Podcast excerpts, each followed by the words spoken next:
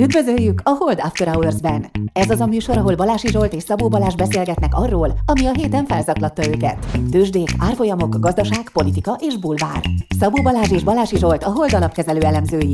Bármi, ami az adásban elhangzik, az az ő vagy vendégeik magánvéleménye, amely nem feltétlenül egyezik a Hold blog és a Hold alapkezelő hivatalos álláspontjával. A műsor szórakoztató célral készült, befektetési döntések alapjául nem kíván szolgálni. A Hold alapkezelő ügyfelei és alkalmazottai egyaránt rendelkezhetnek pozíciókkal az adásban tárgyalt pénzügyi eszközökben.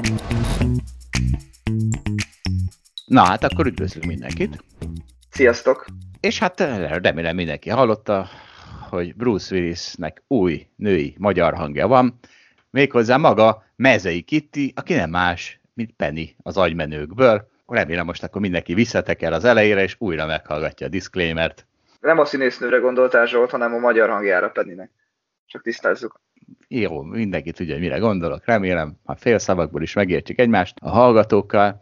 És ugye, hát nagyon idegszem, hogy hozzak dolgokat, amitől szar nekem, mert már én is érzem, hogy itt túl burjánzik az optimizmusom. És figyelj, hát az történt, hogy van ez a online challenge bajnokság, játszok a magyarban is, meg a románban is, két végén égettem a gyertyát, és mind a kettőn bejutottam a legjobb négybe, ami a románnál ugye az már 200 fölött induló volt, tehát már tök jó, csak mind a kettőben a negyedik lettem. Tehát, tehát úgy tűnik, hogy itt a végén összeomlottam, és tudod, mit eszembe az Atletico Madrid edzője, Simeone, aki azt hiszem az Atletico Madrid talán háromszor is bejutott a BL döntőbe egymás után következő években, kettőször biztosan, és mind a kétszer vagy mind a háromszor kikapott. És akkor utána mondta Simon, hogy hát ez nem igaz. Hát most újra kezdjük el ezt a húsdarálót, ami óriási szerencsével bejutunk a döntőbe, és ott elbukunk. Hát hol, kinek van ehhez kedve? És én is így érzek, Balázs. Na, tessék, tessék, kezdhetem el. Sajnálom, sajnálom. Sajnálhatod, de voltál még rosszabb. És az egészen elképesztő. Volt két nagyon rossz percem, egyszer csak megszólalt a bomba riadó, vagy mi ez? A bomba sziréna, vagy mi ez? Légiriadó. Ez a légiriadó volt itt Zuglóban, és néztem ki, és hát az mi a franc van, most, bombázzák le éppen a gyerekeimet, és aztán szerencsére elég szofisztikált vagyok, és akkor nem a Lego pincében rohantam le, hanem az interneten rohantam föl, hogy mi van, és akkor az ki is dobta, hogy igen, teljes hangerővel kipróbálják Zuglóban, nem tudom melyik nap hány órakor a légiriadó szirénákat, és de most gondold el, hogy én az internetre szaladtam föl. De az a nagymama, akinek a gyerekkori emlékeit fölidéző bombaszirénát rádúrannak, hát az mit csinál? Az bepakolja a babkonzervet a kosárkájába, és rohan le a pincébe, magára zárja, és lehet, hogy még ma se jött ki, mert gondolom lefújni nem fújták le hasonló hangos szirénával. Azért ez elég nagy felelőtlenség ez a sziréna próba, én úgy érzem. Na jó, de azért ez legyen a legrosszabb dolog, ami veled történhet. Jó, de én nem magam miatt, én a nagymama miatt aggódok, látod? És azt nem értem, hogy, hogy mit gondolnak ezek, tehát ki fog itt még bombázni, és minek bombázna bárki is a világon, bár, pláne a fejlett világban. Tehát mi, mi mit akarnak? Elvenni az olajunkat? Az a 20. században volt. Ma, ma mi történik? Ma kinyomtatsz végtelen pénzt, és megveszed rajta az olajunkat, amit mi boldogan adunk. Tehát, hogy bombariadóra készül, zugló, hát én beszarok. Zsolt, lehet, hogy ez bármi más miatt is lehet. Gondolj az ufókra, mi lesz, ha ők jönnek. De nem, igazad van. Rájöttem, hogy mi, ezek a viros jogatók. Érzik, hogy az utolsókat rúgják. A hetek múlva vége ennek a szar járványnak, úgyhogy még bekapcsoltak egy légiriadót. Valamivel, valamivel pánikoltassuk már be, be, őket. Na hát azt hiszem, hogy tényleg ők is érzik a végüket. Tehát Zuglóban ugye izé, baloldali önkormányzat van, azok konstans rettegik a vírust. Ez lehet a magyarázat. Remélem nem sokkoltam mindenkit itt a podcast elején ilyen durva élményekkel, úgyhogy akkor most legyen valami pozitívum is az elején, és nekem kell elmondanom, mert Balázs biztos nem mondaná el magától. Az történt, hogy Balást a közértben felismerték, mint Hold After Hours podcaster, úgyhogy gratulálunk magunknak, Oly, ráléptünk. Zsolt, Zsolt szerintem te ez egy null ide, úgyhogy magadnak most ne gratuláljál. Hogy a túró? Hát ezt hogy gondolod? Ez csapatmunka. Hát ezt magyarázom neked mindig csapatmunka az, hogy téged felismertek. És egyébként tudod, hogy mi a teóriás erőnyöd, hogy te ott Budán a luxus negyedekben vásárolsz, ahol ugye az emberek inkább hallgatnak mondjuk úgy tartalmas podcasteket, mert én, én a bosnyák piacra járok, hát ott kevésbé hallgatnak ilyesmiket, és egyébként egy kicsit örülök is neki, tehát a bosnyák piacon egyszer csak ki tudod, hogy az az, az ember, aki beszokta mondani, hogy ne vásárolj hazait, hát annak nincs erős lenne a vége, úgyhogy azt hiszem jó ez a munka megosztás, így téged ismernek föl. Ember, ez így jogos. Na hát, és figyelj, tehát ennyi sokkoló élmény után, meg pozitív élmény után, tehát ugye már itt ígérgettem én ezt négy hónapja, hogy fogok bukni a tőzsdén, fogok bukni a tőzsdén, és az a helyzet, hogy hát ha próbálom, se sikerült. Tehát most beálltam az akkor melegébe technológiát sortolni, hogy együtt bukjunk, mert hiszen ha valamin lehet bukni, hát az a technológia sort, és erre erre az történt, hogy egy pillanatig úgy is volt, hogy bukok, mert a, kijött a Zoom eredmény, ugrott rá 10%-ot, majd másnap még ment 5%-ot, majd onnan megfordult, és mit a mínusz 10%-ban zárt, úgyhogy most akkor megint úgy, úgy állunk, hogy már a technológia is esik, és akkor joggal veteted a szememre, hogy gyáva módon csak akkor sortolom, amikor már esnek, amikor már egyre alacsonyabb csúcsokat üt, és miért nem a függőleges emelkedésben, mint egy rendes value investor. Hát sajnálom, Balázs, figyelj, hadd legyek már valahogy a barátot. Tehát által idegszem, tehát mindent megpróbálok. Így van, egyébként azért a Zoomot, ha már felosztad, nem pontosan mondtad, míg a jelentés előtt ment egy 10%-ot, aztán jelentés előtt, nyitás előtt is ment még egy 10%-ot, aztán tényleg valamiért megfordult. Hát egyébként most ilyen 100-120-as péperen van, tehát ez azt jelenti, hogy 100-120 évnyi pénzt kell fizetni egy évnyi profitra vetítve, ami szerintem jó drága még mindig, én nem zártam le a sortomat, de azért megértem, mert tényleg valahol ugye azt várom, hogy a Zoomnál a következő hónapokban, amikor már nem lesz itt velünk a vírus, akkor meg fog állni a növekedése. Hát egyelőre még nem állt meg, még azért tudott növekedni. Hát jó, de ezt is, mert mióta ígérgetitek, hogy megáll a növekedése, de hát már, mert ugye most az történt, hogy még negyedév per negyedév, tehát az előző már full vírusos negyedévhez képest, és ez ugye ez a november, december, január jelentett, ez egy ilyen sajátságos negyedév volt, szóval az előző negyedévhez képest is 20%-kal nőtt az eredménye, szóval de a francokat 30, nem is tudom, azt hiszem 30 százaléka. Tehát, hogy hát... Zsolt, szerintem innen nekem az fog történni, hogy amikor már majd ki lesz itt a gazdaság, akkor hirtelen majd nőni fog 2-3 százaléka, és akkor fog összevenni az árfolyam. Ez az én teóriám, majd meglátjuk, hogy igazam lesz. Figyelj Balázs, félek, hogy ne, ne haragudj az ageism, de hát félek, hogy kicsit tapasztalatlan vagy ahhoz, hogy elvedd a optimizmusomat, és ezért hívtunk egy rutinosabb nyerőt, és akkor nyilván ezzel vele járt Bukót is. Szabó Lászlót, a Hold alapkezelő dupla nyugdíjas elnökét. Laci, szia! Mit javasolsz akut nyerőszéria ellen? Hogy lehet ezt feldolgozni, és egy podcastben szalonképessé tenni? Sziasztok! Két dolog jut eszembe. Az egyik az, nem tudom, ismeritek-e Jogi Berának a különböző jópofa idézeteit? Persze, persze. Tőzsdézőknek kötelező, ugye tőle idéznék átfordítva, hogy Ugye Zsolt, tudod, minden sorozat pontosan addig tart, amíg véget nem ér. Tehát visszadsz abba, hogy előbb-utóbb véget ér. Ha ennél sokkal komolyabb akarok lenni, akkor idézhetném egy komoly apának az intelmeit a, a fiához, tudod.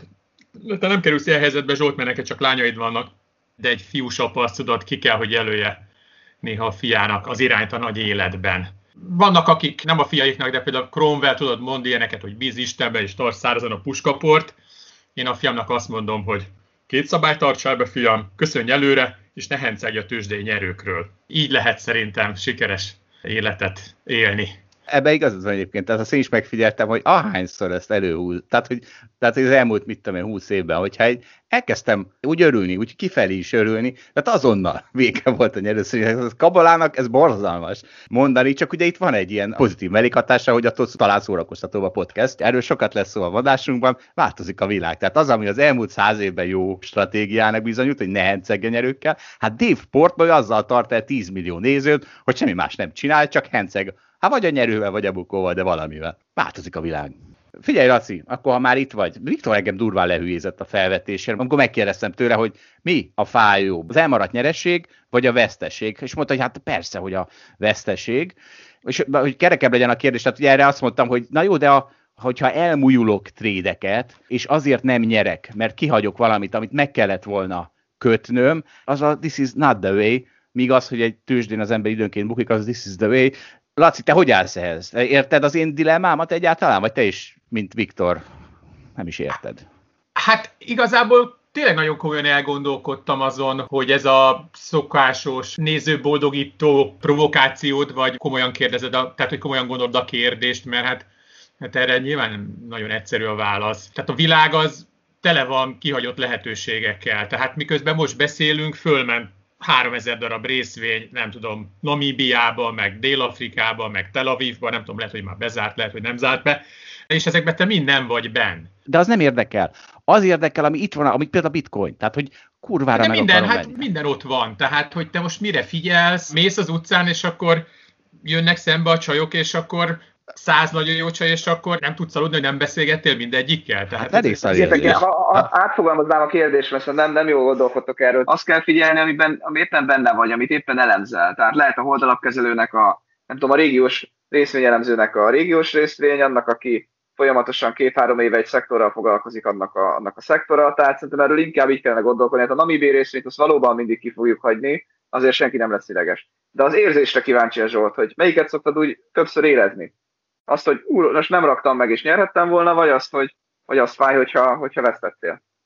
tényleg kicsit értelmezhetetlen a kérdés, hogy egyáltalán nem érdekelnek a kihagyott lehetőségek. Tudod, beszéltünk arról, hogy nekem az arszpolitikám ugye a befektetésben az, hogy, hogy nagyon-nagyon nagy türelem kell hozzá, és ugye ez a türelem ez azt a célt szolgálja, hogy nagyon közel enged a zsákmányállatot. Tehát ugye meghúzódsz a hozódba, megfeszíted minden izmodat, és várod, hogy közelebb jöjjön az antilop, és, és jön, és jön, és jön, de még mindig látod azt, hogy még mindig csak 30%-od van, hogy elkapjad historikus adatok alapján, aztán jön közel. Persze lehet, hogy megfordul a szél és visszafordul, vagy az egyik, nem tudom, Mátyás madár elkezd kiabálni, és azért megy, de akkor elment a lehetőség, de neked megmaradt a pénzed, megmaradt az energiád, harcba tudsz szállni a következő szituációba. Tehát meg kell várni, amíg három méterre jön, és akkor tudti, hogy elkapod. Tehát pontosan ellenkezőleg fogom félén ezt a dolgot, Zsolt, tehát én azt mondom, hogy nem szabad három millió dologra, mind a, mind a játék párduc, hogy minden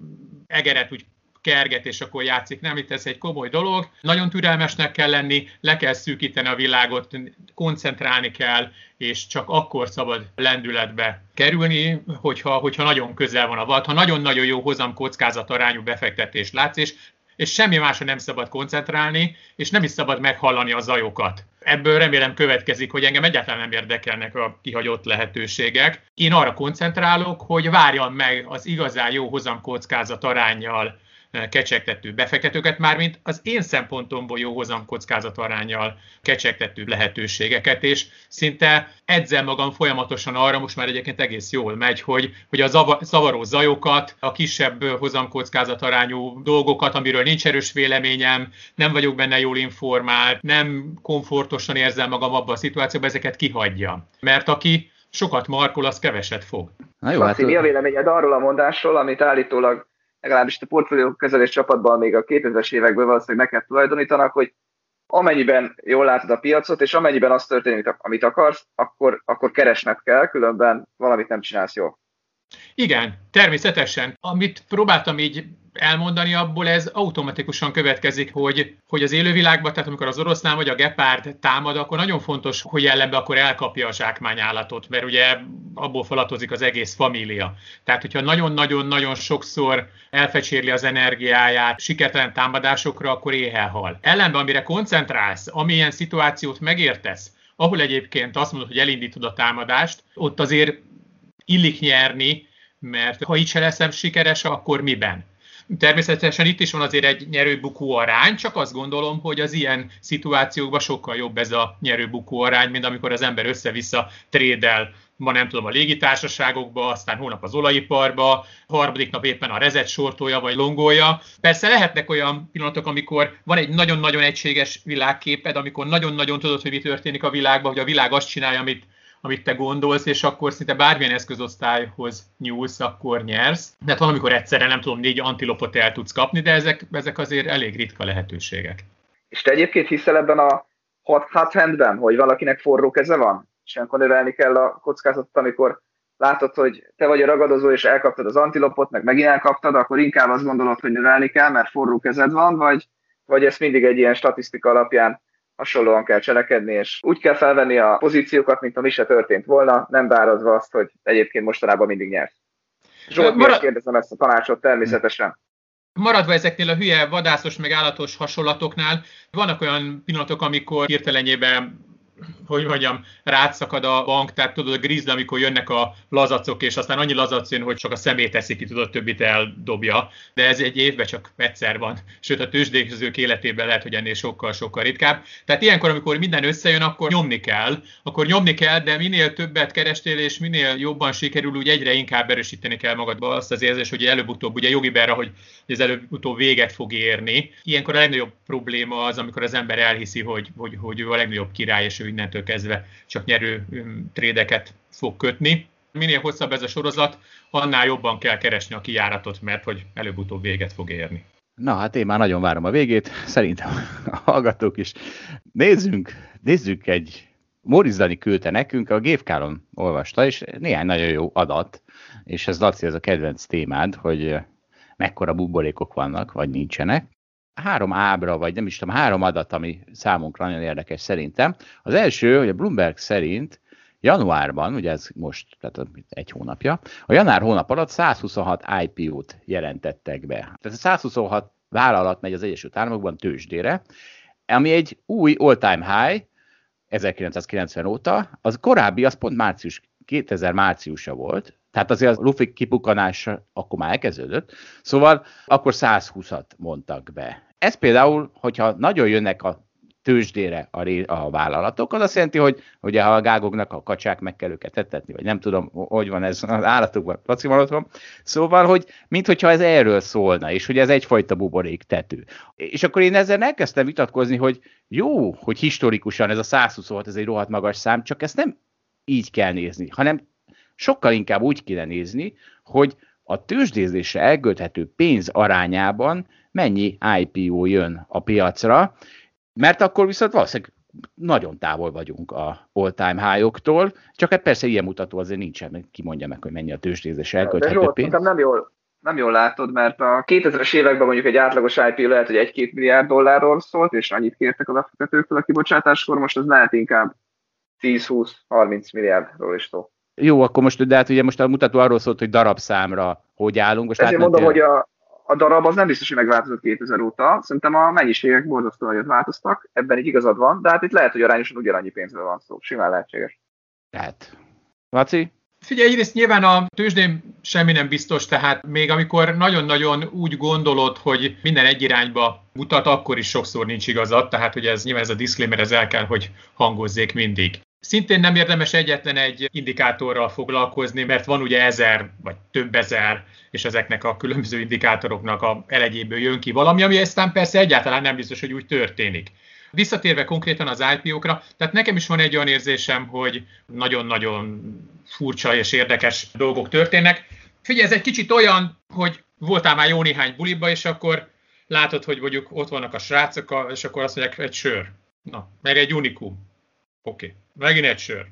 Megint egy unikum. És akkor tudod általában, hogy volt-e ilyen szituáció, hogy általában tudod, hogy ez úgy hova vezet. És akkor jönnek a sörök, jönnek az unikumok, egyre jobb a hangulat, és aztán lehet, hogy a végén valaki nagyon kiüti magát, de aztán Persze lehet, hogy nagy meglepetések érnek, mert kiderül, hogy az Ivo cimborád az egy orosz, és akkor mindenki már a történelemben ilyenkor már régen meghalt, és ő akkor még mindig vidáman folytatja ezt a sorozatot. De hogy mondjam, ezek a deja vu élmények azért, ha régen van az ember a piacon, és nagyon bejönnek ezek a ezek a dolgok, akkor szerintem elkezd gyanakodni, mert látott már ilyet. Viktor már látott ilyet jó párat, én is láttam jó pár ilyen szituációt, amikor ehhez is hasonló dolgok történtek a tőzsdén. Általában csúnya lett a végük, de az is igaz, hogy nagyon sokszor ezek hosszabb ideig tudtak tartani, mint az ember először gondolta volna.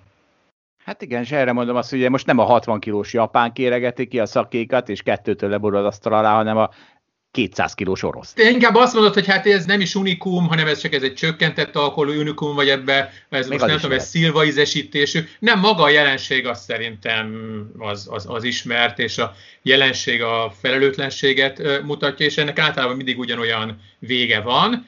De ez nem azt jelenti, hogy egyébként még nem tud menni fél évig, és általában egy trendnek a végén vannak a legdurvább begyorsulások. Tehát erre nagyon oda kell figyelni, aki egy trendet próbál sortolni, vagy próbál szembe menni a, a vonattal, mert, mert mondom, sajnos a vége fáj a legjobban. Ha megnézitek mondjuk a, a GameStop-ot, hogy az árfolyam emelkedésnek a csúcshoz képest a legdinamikusabb részét a végén milyen gyorsan realizálta, akkor, akkor, akkor értitek, hogy miről beszélek. Jó, és ugyanebben az ábragyűjteményben volt egy másik, ami viszont meg kifejezetten a mi malmunkra hajtja a vizet, ugyanis ugyanez a GFK, ez felbontotta a piacot forward paper ráták alapján, és azt mutatja, hogy míg a felső ötöd, tehát a részvények legdrágább ötödének kilőtt az értékeltsége, ugye erről beszélünk folyton itt a műsorban, addig a legalsó ötödnek, az S&P 500-ban, annak, annak nem, annak meg se ugrott. Tehát annak egy ilyen teljesen az elmúlt, nem tudom, 30 év átlagának megfelelő értékeltsége van, és mégis mit a oldalapkezelőben az alsó ötödre lövünk, sőt ugye a világ alsó ötödére mondjuk így inkább. Tehát igen, az IPO-k száma tegyük föl, hogy ijesztő, igen, a fang részvények értékeltsége tegyük fel, hogy ijesztő, csak, és az alatta a sztori is arról szól, hogy bizony, amikor 2000-ben kipukkadtak a technológiai buborék, összeomlottak a mindenki által jól látott borzasztó drága részvények, viszont a value részvények azok simán emelkedtek azokban a hónapokban, meg években is, úgyhogy, hm, és végül is nekem is azok vannak, úgyhogy kezdek aggódni. Mikor jön már a vége?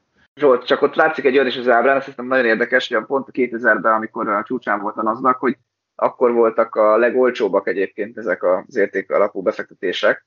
Most itt az érték alapú befektetéseket a hagyományos értelemben értem, tehát nem amit szubjektíven annak gondolunk, hanem ez csak egy mutató alapján. Ez ugye attól, mert valaminek egyébként alacsony a pépere rátája, nem biztos, hogy nagyon olcsó, mert lehet, hogy annak oka van. Ezt nem tudjuk most itt, hogy pontosan mi volt az alsó százalékban, csak mondom, hogy, hogy tökre el tudott térni a két piac egymástól. Tehát például az, hogyha most a NASDAQ buborék, vagy ha, ha buborék, és még, még nagyobbat megy, és megy 50 százalékot, akkor egyáltalán nem biztos, hogy az a, az érték alapvetésnek jó vagy rossz ezzel, csak azt akarom mondani, hogy szinte korreláció sincs a kettő között. És nagyon jó, mert kanyarodunk az infláció felé, az egy kedvenc témánk, meg sok hallgatói kérdés is érdekelt, és nálam ez az IPO, ez igazából, ez, ez az IPO mutat, ez pont arról szól, hogy ott van az a, mit tudom én, traktor szerelő cég, aki azt látja, hogy a, ugye a reálgazdaságban nincs infláció. Ott, ott ő azt látja, hogy a tojás ugyanannyiba kerül, sőt egyre olcsóbb, a kifli is, a benzin se nagyon emelkedik, most épp ezekben a hónapban igen, de amúgy nem. Tehát hogy azt látja, hogy a reálgazdaságban semminek nem ment föl az ára, viszont az ő cége, ami ugye kifliben mérve ugyanannyit ér, az viszont a tőzsdén az egekbe fölment az ára, mert ha valahol van infláció, akkor az kizárólag a tőzsde. És ugye ettől aztán azért, mert a tőzsdén elköthető pénzmennyisége sokkal nagyobb, mint mondjuk akár csak 2000-ben. Ettől aztán sokkal boldogabban viszi a traktorszerelő cég egy bizonyos százalékát tőzsdére, és tehát valahol akkor ez az IPO megugrás, ez az a reálszférában nem létező, és a tőkepiacokon viszont nagyon is létező infláció közti különbség, nem? Figyelj, tehát azt nagyon jól érzékelik a kibocsátók, a vállalati menedzserek, cégtulajdonosok, hogy hogy nagyon-nagyon jó a hangulat, és nagyon felfokozott a hangulat, és minden szart el lehet adni. Persze a jót is el lehet adni drágán, meg a szart is el lehet adni drágán. Vannak ilyen időszakok, amikor egyáltalán nem számít, hogy mennyire megalapozott az üzleti terved, mennyire kipróbált a menedzsmented. Tehát nem foglalkoznak a fundamentumokkal a befektetők, mert azt mondják, hogy ez hülyeség, és ilyenkor nyilván észreveszi mindenki, hogy, hogy ja, hát most egyébként be tudok vonni 100 millió vagy 1 milliárd dollárt egyébként a hülye ötleteimre, amiből persze a 10% majd be fog jönni, de a 90 nem, és kihasználják ezt a lehetőséget, és bevonják a lóvét a, befektetőktől. A befektetők nyilván majd ennek a pénznek a nagy részét el fogják bukni, de hát nem tudom, hogy ebben a műsorban még talán erről nem beszéltünk, de tudod, hogy az én elég formabontó elméletem szerint a tőzsdének a tőzsde krach, meg a tőzsde krach előtti űrült boom és buborék a lényege, mert ezek a buborékok azok a nagyon erős ösztönzők, amik behozzák a befektetési pénzeket egy adott iparágnak a, hogy mondjam, a felfejlesztésébe.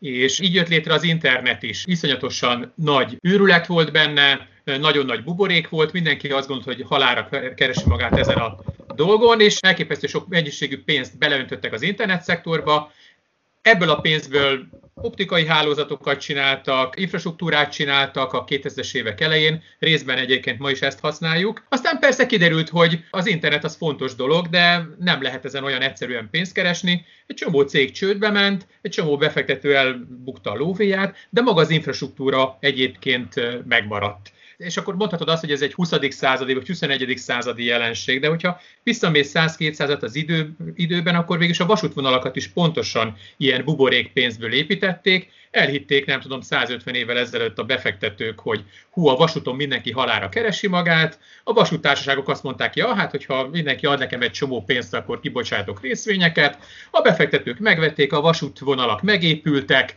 ma is részben azokat használjuk, a befektetők egyébként meg a vasúti részvényeken mm, elbukták a pénzüket, mert 50 év múlva gyakorlatilag mindegyik megszűnt. Az utolsókat egyébként az első világháborúban államosították. Vagy előtte még a csatornákat, az angol csatornákat is így építették. Tehát, hogy tök jó a buborék, mert így aztán minden hülyeségre be lehet vonni a pénzt, és a hülyeségek 10%-ából meg, meg, meg tök jó dolgok lesznek. Ha persze ki tudnánk számolni ezeknek a hülyeségeknek a várható értékét, akkor nem fektetnénk be, de hát akkor meg nem jönnének létre sok esetben új iparágak. Tehát az emberiség számára a tőzsde az a tőzsdei buborékok szempontjából nagyon fontos. Én biztos vagyok benne, hogy egyébként az ilyen hidrogén, meg egyéb dolgok, azok mondjuk 10-15 év múlva nagyon fontos szerepet töltenek be az életünkbe, amit részben egyébként a most bevont pénzek is segítenek megalapozni. Ugyanakkor, ha azt megkérdezed, hogy a befektetőknek hány százaléka fog bukni itt a következő 3-4 évben, aki hidrogén részvényekbe fektet, akkor azt mondom, hogy körülbelül 80. De a bukó, bukónak igazából meg lehet az a, hogy mondjam, az a, az, a, az a gyógyírja, hogy végül jó célokat támogattunk az elvesztett pénzünkkel. Na hát akkor mindenki, aki most veszi a Tesla részvényt, az legyen boldog, mert ha is ég a pénze, akkor is meg fog támogatni valami jó technológiát. Pontosan így van, tehát most már ugye Tesla, Tesla-nak most már van pénze, mert magas árfolyamon azért a tavalyi évben is csinált néhány finom kis tőke emelést, és így tényleg most van, nem tudom, 20 milliárd kese, de tényleg így van, hogy főleg a kisebb cégek azok ilyenkor elképesztően nagy lóvékat be tudnak vonni, tényleg tudnak fejleszteni. Csak hát nyilván rájuk is érvényes lesz, hogy verseny lesz, hogy irtózatos öldöklő kompetíció, le kell vinni az árakat, tehát maga a közgazdaságtannak, meg a kapitalizmusnak a szabályai azok érvényesek lesznek rájuk. Most a kedvetekért megnéztem a lejtőn guruló Nikola árfolyamát, hát az, az esik rendületlenül, tehát az, az valóban a... Figyelj, de a Tesla ilyen szempontból nagyon jó volt, hogy egy hype papír volt, akkor bevonzotta a tőkét a többi elektromos autófejlesztőnek. Ugye ez egy paradox dolog, mert pont a versenytársainak a piacra lépését és tőkésítését segítette. Ugye megtörte ezt a belső égésű motorlobbit, ami, ami szerintem egy elképesztően nagy vállalkozás volt. Tehát ezen így áttörni az szinte lehetetlennek tűnt. Ugye Mustegon, úgy kell mondani, hogy Mustegon. Igen. Jó, igen, igen, ezt megcsinált, és tényleg szerintem elképesztő nagy szolgálatokat tett a világnak. Persze Ettől függetlenül még nem ér 800 milliárd dollárt a Tesla, de az Egonnak a fényképét egyébként mindenki kitűzheti, mert, mert tényleg nagy dolgot csinálta a világban. Aztán most szerintem egyre nagyobb hülyeségeket csinál, majd lehet, hogy majd egyébként majd le kell takarni a Mustegonnak a fényképét néhány hónap vagy néhány év múlva. Hát nem, sok lábon áll. Tehát érted, valami csak bejön. Hát a Tesla az elég jól áll, a Mars terraformázás, izé, föld belseje, hát mindent csinál. Hát Itt figyelj, most... nem az az oroszlán, aki türelmesen vár, hogy, hogy közel jöjjön az antilop, de hála Isten nem mindenki ilyen. Így van. Lehet, hogy abban a szakmában ez a helyes hozzáállás. Nem tudom. Tehát én általában azt vettem észre, hogy ha valaki 3-4-5 iparágban egyszerre próbál nagyon nagy eredményeket elérni, akkor ez általában nem sikerül. Tehát azért minden iparágban ott vannak az okos versenytársak, akik minden energiájukat, minden figyelmüket egy adott sztorira koncentrálják. Tehát ugye az a nagy kérdés, hogy Mustegon van-e annyira tehetséges, hogy, hogy mondjuk 5-6 olyan területen is nyerjen, negyed akkora, ötöd akkora, hatod akkora energiával, azokkal a versenytársakkal szemben, akik meg százszerzalékos energiával küzdenek, hogy ennek a vége aztán majd ennek a szummája az, az kiváló lesz. Nem tudom, nekem ez egy kicsit olyan, olyan kapkodó, meg túl megosztott stratégiának tűnik, de, de lehet, hogy aztán tényleg Bustegon az annyira tehetséges, hogy ezt is képes lesz megcsinálni. Mindenesetre azért a Twitter bejegyzései inkább egy kicsit így exaktált elmére engednek következtetni, de nem tudjuk, nyilván messze van, nem ismerjük. Én, én azt hiszem, nem vagyok benne biztos, hogy azért az is számít, hogy ugye a nagy, nagy hírnevével nagyon sok okos embert össze tud csődíteni, ráadásul egy viszonylag ilyen szigorú értékrendet tesz szerintem a cégeiben, hogy hogyan kell dolgozni, és lehet, hogy ez a, ez a fajta csapatépítés, ez több iparágban is tud hasznosulni. Hát az, hogy ő maga egyedül mennyi mindent tud kitalálni, az nyilvánvalóan véges dolog. Balázs, óvatosan, hogy Mustegon a legnagyobb ellenség a magadfajta szocialistáknak, akik szakszervezeteket szeretnének, vagy nem tudom mi. És most méltatod az ő munkaszervezési technikáit, hát megint meg lesz szerincsel a romkocskánkba, hogyha egyszer kinyitnak, ami már nem sokára jön. Zsolt, most megint a számba a olyan szavakat, amik nem biztos, hogy így szoktak elhangzani. Biztosan nem tartom magam szocialistának, de most ugorjuk. Jó. Egyébként az Egon, és ezt le is nyilatkozta, ugye szerintem nagyon jól érti ezt a, ezt, ezt, ezt a mémes világot, ugye neki van ez a mondása, hogy aki uralja a mémet, az uralja a, a világot, és egy ilyen időszakban, amikor ugye dollár milliárdok indulnak meg egy jó pofa mémre, akkor nagy előnyt élvez az, aki, aki tényleg ezeket a mémeket okosan meg tudja fogalmazni, meg van neki egy olyan elképesztően nagy nyilvánossági ereje, hogy az ő mémjeit nagyon-nagyon sokan követik, de én azért valahogy azt gondolom, hogy nem tartanak azok a világok olyan írtozatosan sokáig, amikor egy-egy ilyen mémmel lehet 10 milliárdokat vagy 100 milliárdokat dollárba ide-oda tologatni. Ugyanakkor vannak rövid időszakok a történelemben, meg a tőzsdék életében, amikor ez tök jól működik, de itt visszatérnék ugye Jogi Berának az idézetére, hogy ez nyilván addig tart, amíg véget nem ér.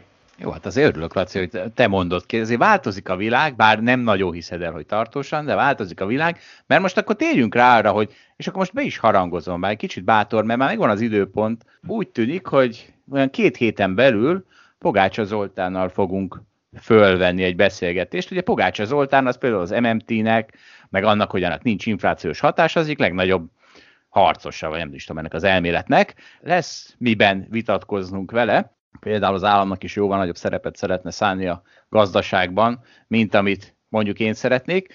És hát ugye ez Laci csőrét is egy kicsit piszkálja, és akkor most térjünk rá erre, hogy vajon új világ van-e, tehát hogy tényleg működhet ez az MMT, vagy ez biztos, hogy a megállíthatatlan inflációból húzza ki a dugót, és amit aztán már soha nem lehet majd visszatuszkolni. Szóval Balázs, mi a véleményed MMT-ről?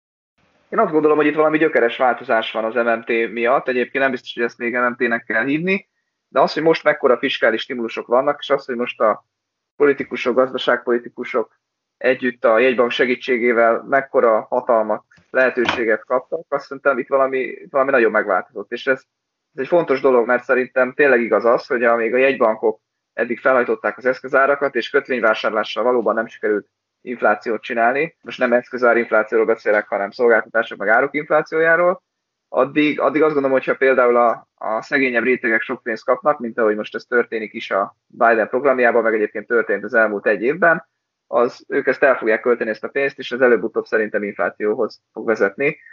A másik az, hogy egyébként azt gondolom, hogyha a nagyon fontos kulcsváltozás az, hogy a politikusok nagyobb hatalmat kapnak, és nem lesz könnyű ezt egyszer csak így hirtelen visszafogni. Figyeljetek, én a gazdaságtörténelemhez nyúlok vissza, tehát én azt látom, hogy a, az elmúlt két-három ezer évben minden olyan pénz, ami nem kimondottan egy arany volt, és ezzel egyiket nem az aranypénz mellett akarom letenni a voksomat, az gyakorlatilag lement nullába. Tehát minden, minden, minden papír, meg ilyen réz, meg egyéb pénz, annak az értéke lement nullára, mert, hogy mondjam, a kormányok, hát ezek lettek császárok, királyok, hadvezérek, azok végül is mindig a különböző kiadásaik miatt, amik általában mindig meghaladták a bevételeiket, elkezdték a pénzt rontani.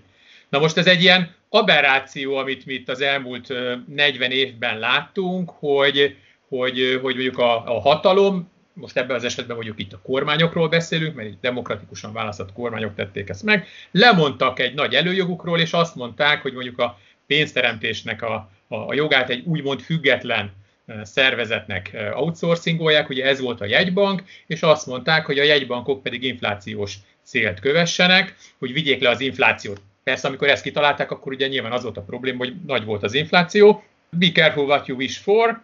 Marha jól sikerült egyébként ez a vállalkozás, és a, ennek a 40 éves jegybanki időszaknak a végén, sőt már a vége felé tényleg meg lett szelidítve az infláció, csak hát ugye ebből egy csomó politikai probléma is összejött, mert ugye közben pedig a költségvetések azok viszonylag mérsékelt hiányt mutattak. Tudták, hogy a jegybank nem fogja őket finanszírozni gondolkodás nélkül, ha nem tartanak be bizonyos államháztartási egyensúlyra vonatkozó szabályokat. És ebből lett egy nulla infláció, ami egyre inkább több embert zavar, Én azt gondolom, hogy ez az MMT, ez valamennyire visszatérés lesz az elmúlt 3000 évnek a, a szokásaihoz. Ezt a kísérletet eredményesnek nyilvánítják, a műtét sikerült, de a beteg meghalt, és az MMT az gyakorlatilag a régi rendszerhez való visszatérésnek egy ilyen eufemizált formája. Persze lehet, hogy erre valaki azt mondja, hogy majd, hogyha lesz, megjelenik az infláció, akkor majd vissza fogják fogni a jegybankok által nulla kamattal vásárolt kötvényeknek a mennyiségét, stb. De én ebben nem hiszek, mert rengeteg igény lesz, ami jogos igény lesz, aminek majd meg kell felelni a politikusoknak hosszú távon. Tehát itt most nem a következő napokról, hetekről, meg hónapokról beszélünk. Talán egyébként elég, hogyha az alulfinanszírozott nyugdíjrendszerekre gondolkodunk, vagy gondolunk a következő évtizedekben, itt a lakossági öregedéssel párhuzamosan. Szóval ez a, hogy mondjam, ez a megzabolázott MMT, ez egy kicsit olyan, mint a vega oroszlán, tudod? És akkor lehet, hogy mondok egy ilyen ötletet a mai podcast elnevezésére, tehát ez állatos podcast, tehát hogy, hogy egy ilyen paradoxon. Nem hiszek a vega oroszlánban, tudjátok, hogy vannak ilyen emberek, akik büszkén komolyan lenyilatkozzák a YouTube-on, hogy nem tudom, az ő oroszlányuk már zöldséget eszik, nem tudom, négy éve, aztán... Én nem tudom, van ilyen? Vannak Ez... ilyenek, igen, igen, igen. Aztán utána megszűnik. Aztán, lehet, hogy csak neked dobja föl, Laci, azt a Lehet, YouTube. lehet, lehet. Aztán tudod, hogy aztán megszűnik a, ezért, megszűnik a, a YouTube csatorna, és aztán utána kinyomozzák, hogy hát egy pillanatra elgyengült az oroszlán, és a vegetarianizmust így napra feladta, és így megette a tulajdonost. Szóval nem nagyon hiszek abban, hogyha a kormányok egyébként úgy tudnak pénzt nyomtatni, hogy azt gondolkodás nélkül nulla kamaton vagy nagyon alacsony kamaton finanszírozza az aktuális jegybank, akkor, akkor hogy mondjam, ellen tudnak állni a kísértésnek, hogy egy csomó általuk jó célra fordítva ne követeljenek egyre is nagyobb forrásokat ezeknek a céloknak a kielégítésére. És én azt gondolom egyébként, hogy nagyon jó esély van arra, itt ugye nem mondom, hogy biztos, mert itt a közgazdaságtanban nincsenek ilyen függvényszerű kapcsolatok, de azt gondolom, hogy nagyon-nagyon jó esély van arra, hogy, hogy meg fog jelenni az az infláció, mint ahogy az elmúlt 3000 évben a pénzromlás az azért egy ismert jelenség volt. Tehát, hogy talán ez a 40 éves antiinflációs vagy deflációs ciklus, ez így megfordulni látszik. De ez egy nagyon lassú folyamat, tehát Zsolt, előre kérlek, hogyha nem tudom, szeptemberben még nincsen infláció, akkor ne szembesíts ezzel a véleményemmel, mert ezek szerintem, tehát egy 40 éves ciklus az nem három hét alatt fordul meg, hanem inkább csak azt mondom, hogy a következő 40 év az nem biztos, hogy, sőt, biztos, hogy nem egy ilyen lefelé menő inflációs ciklus lesz, hanem jó esély van arra, hogy, hogy az inflációnak jóval nagyobb szerepe lesz a következő négy évtizedben, mint, mint az előző négy évtizedben, és más előjellel. Hát Laci a jövőben látsz, akkor mikor húzhatom el? Hát októberben már csak, vagy novemberben. Hát az nem igaz, hogy soha nem húzhatom el. Azt tudni kell, hogy a tőkepénzők szempontjából ez a leges legfontosabb alaptényező. Tehát, csak ez ö... nagyon hosszú távon lesz, ezért tegyük hozzá, te is te mondtad. Ez csak, ez csak borzasztó hosszú távon legfontosabb persze, alaptényező. Persze, persze, persze. Ma, persze. Zsolt, most is ez a legfontosabb. Hát szerintem a kötvényezamokulásnak egyértelműen a technológiai részvények, és az én várakozásom az az, egyébként sortolom is a, a kötvényeket a, az alapomba, hogy ez a következő hónapokban is tovább fog menni ez a, ez a hatás. Úgyhogy én abszolút azt gondolom, hogy ez rövid távon is fontos lesz. Ez nem azt jelenti, hogy most attól mindig fölfele fog menni, csak azt mondom, hogy szerintem pont ez a jelenség éppen a következő hónapokban is nagyon fontos lesz. Igen, Nem, csak... hát, de Zsolt, ez olyan szempontból fontos, tehát a ciklusok szempontjából, tehát a 40 éves vagy 50 éves ciklusok szempontjából tök mindegy, hogy mi történik ma, meg holnap, meg a, a, a jövő héten, de azt kell látni, hogy mondjuk ami az elmúlt 40 évben történt a globális tőkepiacokon, és ugye nagyon-nagyon durva dolgok történtek, azok ugye lehet, hogy nagyon-nagyon máshogy fognak kinézni egy, egy inflációs környezetben, sőt, ez szinte biztos. Olyan szempontból fontos ez, hogyha mondjuk egy dezinflációs ciklus lezárul és elindul egy inflációs ciklus, nem mondom, hogy ez történik, de mondjuk a, az MMT jó esélyt ad erre, akkor mindazok a törvények, amik az elmúlt 40 évben működtek, azok nem fognak működni. Tehát egy kicsit olyan, hogy ahogy mész méretbe egyre lejjebb, egyre lejjebb a fizikába, egyszerűen a newtoni szabályok, amik tök jól működnek egy ideig, utána nem fognak működni, mert ugye a kvantumfizikának a törvényei fognak egy bizonyos méret alatt menni, és nem értik az emberek, hogy, hogy hű, hogy, hogy nem működnek azok a szabályok, amik eddig egész kipróbált és jó szabályok voltak, mert 40 éves tapasztalat az már szinte két emberöltő, tehát hajlamosak vagyunk két emberöltön keresztül jól működő szabályokat, azokat függvényszerű kapcsolatként értékelni, de tudnunk kell, hogy ilyenek a közgazdaságtanban meg a tőzsdén sincsenek, Tehát lehetséges az, hogy teljesen új szabályok jönnek, és az, hogy lesz-e infláció, vagy nem lesz infláció, ez szerintem a döntő fontosságú tényező a következő évtizedek szempontjából.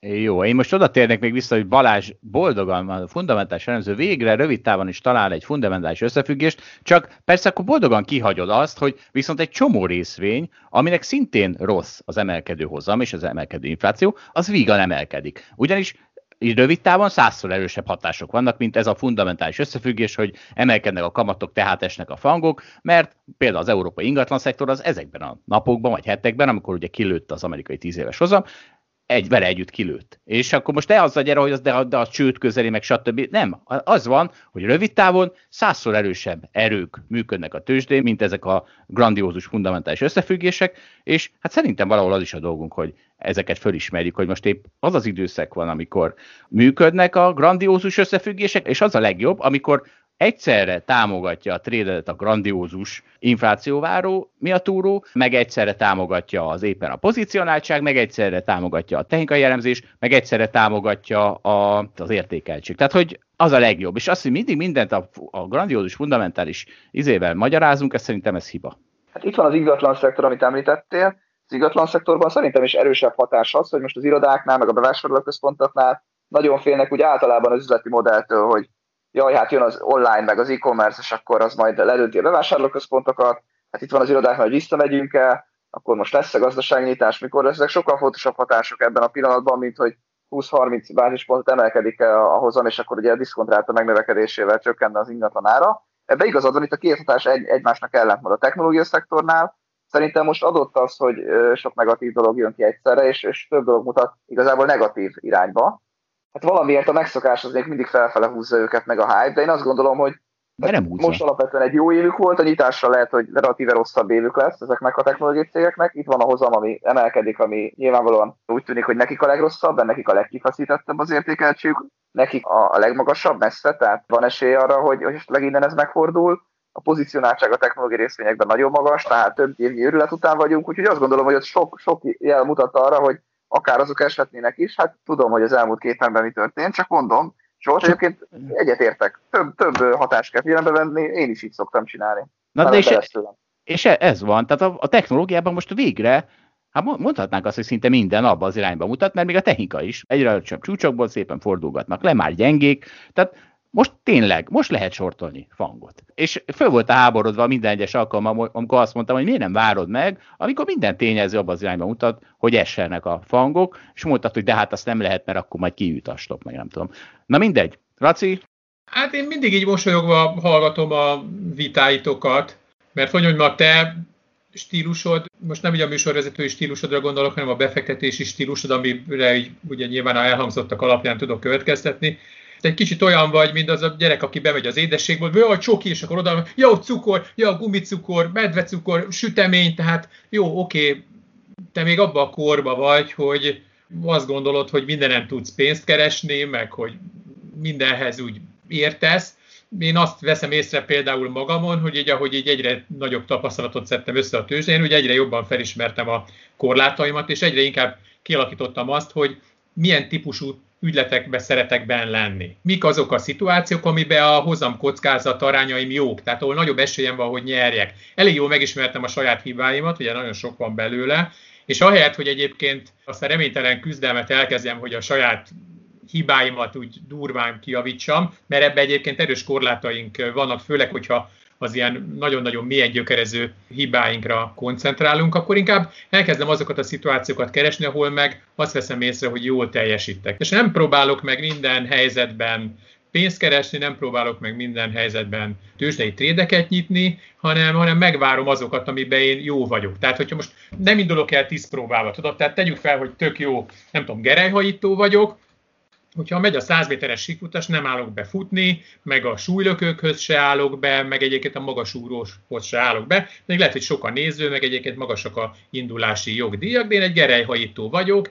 Én akkor fogok versenyezni, amikor a gerelyhajítás számot bemondják, még akkor is, hogyha ez nyilván minden 20. szám. És kicsit az az érzésem, hogy neked is megvan a befektetési stílusod, és ennek a befektetési stílusnak a követését hiányolod másoktól, akik egyébként meg más versenyszámokba indulnak. De az nem azt jelenti, hogy valaki nem jogerejhajító, hogyha nem nyeri meg a 100 métert, vagy hogy nem indul el a 100 méteren. Az a lényeg, hogy hogy mindenki a saját versenyszámában jól teljesítsen.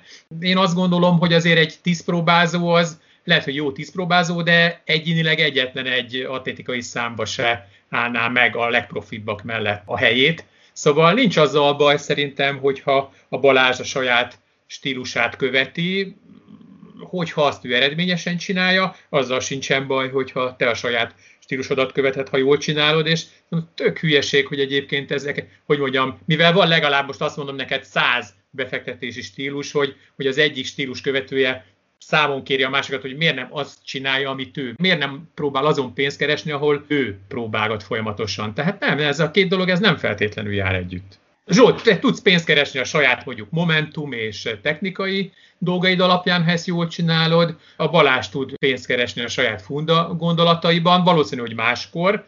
De hát persze jó lenne, ha minden tudnánk pénzt keresni, de hogy mondjam, ezt már a múltkori adásban is elmondtam, hogy 90 óta csinálom ezt a cuccot, ezt a tőzsdei kereskedést. Ha megkérdezed azt, hogy hány ember van most a tőzsdén azok közül, akivel én kezdtem, és akik ugye kurókosak voltunk mi a 90-es évek elején, mi is lőttünk mindenre, érted, ami lassan mozgott, ami gyorsan mozgott, ami longolt, ami sorkolt. Ez a beszéd, Laci, ez mi, a beszéd. Mindenre, igen, szép időszak volt egyébként, nagyon-nagyon szép időszak volt, de ha most úgy körülnézek, hogy hányan vannak körülöttem azok közül, akivel így lődöztünk össze-vissza mindenre, hát azt mondom Zsolt, hogy talán két kezemen meg tudom számolni. Pedig nagyon tömöttek voltak azok a tőzsdei látogató termek a 90-es években. Na most Nyilván ebből milyen következtés von le az ember, most megalapozottan vagy nem megalapozottan, ezt nem tudom, hogy valószínűleg jobb inkább, hogyha az ember azért megtalálja a saját stílusát, és ahhoz egyébként próbál fegyelmezetten ragaszkodni, és elengedi maga mellett a szirén hangokat.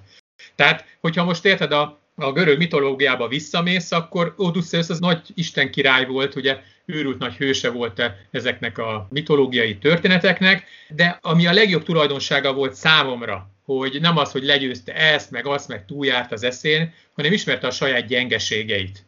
Tehát ugye kiköttette magát az árbóchoz, amikor a szirének szigete mellett elhajózott, mert tudta, hogy nem fog tudni ellenállni a kísértésnek. Tudta, hogy hiába nagy epikus hős, megvannak a gyengeség, és próbált ezek ellen tenni. Na most nekünk is tőzsdei befektetőként ezeket a szirén hangokat, ezeket meg kell próbálni valahogy ignorálni, és ez talán a legnehezebb, valahogy ki kell kötöznünk magunkat ehhez a képzeletbeli árbóchoz, hogy ezek a jó kis befektetési ötletek, ezek a, ezek a jó pofának tűnő dolgok, ezek ne kísértsenek meg bennünket nap mint nap, mert a statisztika azt mutatja, hogy ezen egyébként rövid távon lehet tök jó pénzt keresni, de hosszú távon valahogy nem ez a nyerő széria. Jó, hát szerintem Laci, megpróbáld rossz színben feltüntetni azt, amit jó színben kell feltüntetni, mert az, hogy kapod a külső impulzusokat, hogy mi a hibád, azt föl lehet használni fejlődésre is, nem biztos, hogy attól csak leomlik az a stratégiád, amihez jó hozzá vagy szokva. Figyelj, a külső impulzusok, tehát a nagyon sok külső impulzus, az ugye az, az, az a sziréneknek az éneke, ezt mondom, hogy persze van ennek negatív olvasata, pozitív olvasata, azért az, az fontos, hogy nem egy bölcsekköve van a tőzsdén, és egyféleképpen lehet keresni, Persze, pont ezt mondom, hogy rengeteg stílus van. Egy szabály ellenben szerintem egy általános szabály van, ebben, ebben nagyon hiszek persze, ez sem biztos, hogy így van, mert a tőzsdén semmi nem biztos, de abban nagyon-nagyon hiszek, hogy, hogy mindenkinek meg kell találni a saját stílusát. Tehát azt gondolom, hogy ha valaki, tehát a tőzsdei kereskedés az a legjobb út az önismeret felé, mert ugye nagyon sok és nagyon hirtelen visszajelzéseket kapsz, ráadásul nem tudsz senkit okolni jó esetben. Tehát folyamatosan visszajelzést kapsz, hogy mit csináltál jól, mit csináltál rosszul. Ugye az élet egyetlen egy területén sincs ennyire gyors és, hogy mondjam, szemtelen visszajelzés. És, de Laci, bocs, hogy közbeszorok, de hát érted, de hát most én pont azt csinálom, hogy a Balázsnak adom a visszajelzést, hogy mennyire rosszul csinálta, hogy a függőlegesen emelkedő fangot sortolta, ahelyett, hogy az a már elgyengült fangot sortolta. De tehát e- ennyi Persze. az üzenetem.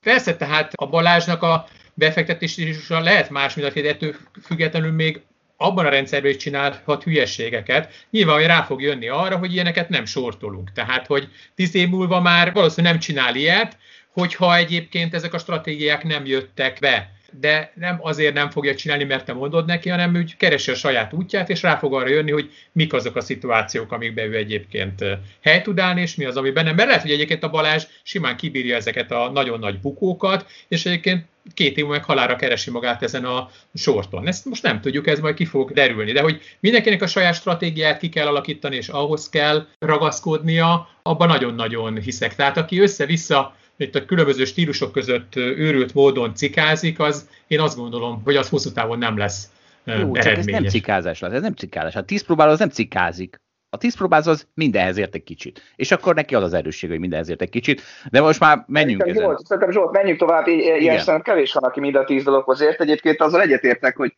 most én 29 éves koromban nem láncolom egyébként le magamat, ez szerintem tök fontos gondot. Én nem láncolom le magamat egy stílushoz, most valóban ugye a fundamentális elemzőként, meg befektetőként érzem magam ebben a pillanatban legmagabiztosabbnak, így az alapom nagy részét ezt képezi le. Egyébként az igazság kedvére, hogy mondjam el, hogy a függőleges fangot azt olyan kevés pénzzel sortoltam, amin nem lehetett halára bukni magamat, és hát nem is buktam rajta halára magamat. Olyan kevés pénz, amin öröm bukni, nem? Így akarod ami még öröm, Így van, ami még öröm volt bukni. A, azzal, hogy fundamentális elemzőként olcsónak gondolt részvényeket longolok, azon sokkal többet buktam az elmúlt mondjuk két és fél évennek az első másfél évében ez egy teljesen más dolog, csak ezt az igazság kedvéért hozzá akartam tenni. a példa Zsolt nem volt helyes, de egyébként szívesen vitatkozok veled továbbra is arról, hogy a fangot lehet sortolni. Úgyhogy menjünk tovább valóban. Ha menjünk tovább, mert, mert hát figyeljetek, az itt durvább dolgok készülnek. Michael Burry, ugye lassan szerintem mustágoni babérokra pályázik, mert egyfolytában felbukkan a műsorunkban, vagy nem is tudom, Dave Portnoi. Szóval Michael Burry, ugye ő az, aki a Big Shortban a szarás sortolta a ingatlan szektort, és nyert vele egy csomót a subprime válságban.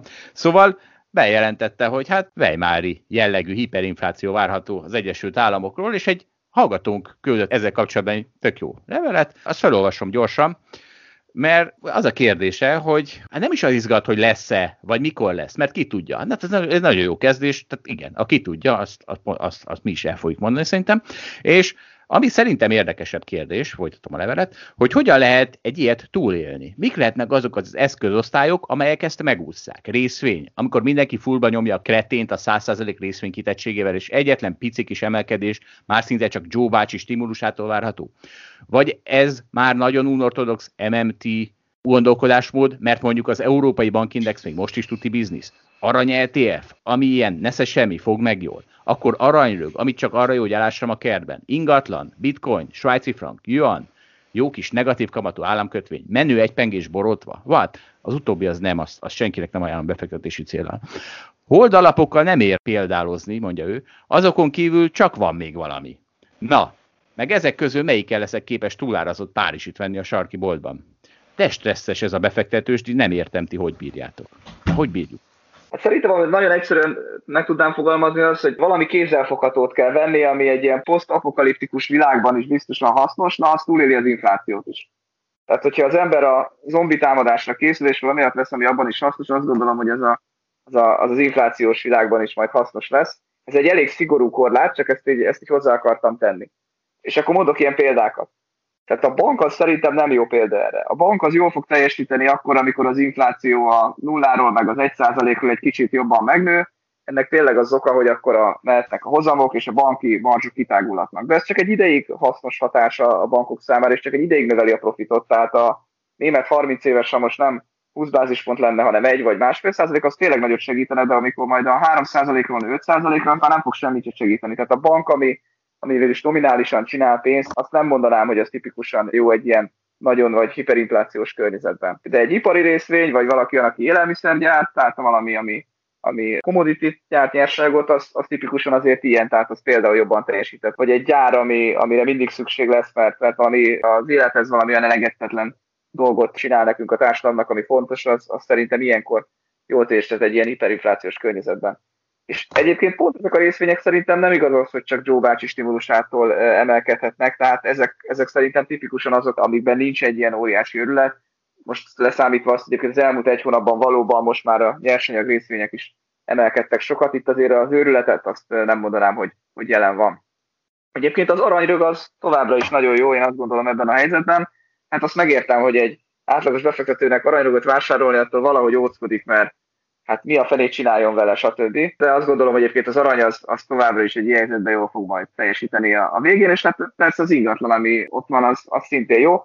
Hát és amit már sokszor ajánlottam a podcastban, most ajánlom, tehát ez egész világ tényleg szerintem ami a textében most fel lehet venni hitelt nagyon sokat, jó sok időre, fix kamaton. Ez nem biztos, hogy így lesz. Nem, nem volt így 5 évvel ezelőtt, vagy 10 évvel ezelőtt még, még annyira se volt így, és nem biztos így lesz 5 év vagy 10 év múlva. Tehát én azt látom egyébként ebben a helyzetben egy ilyen egyszerű lehetőségnek. Ezzel lehet nagyot nyerni, hogyha nagy infláció lesz, hogyha most valaki ezt a trédet megjátsza. Nyilván okosan kell, meg nem olyan eszköz kell belőle venni, ami, ami nagyon kockázatos.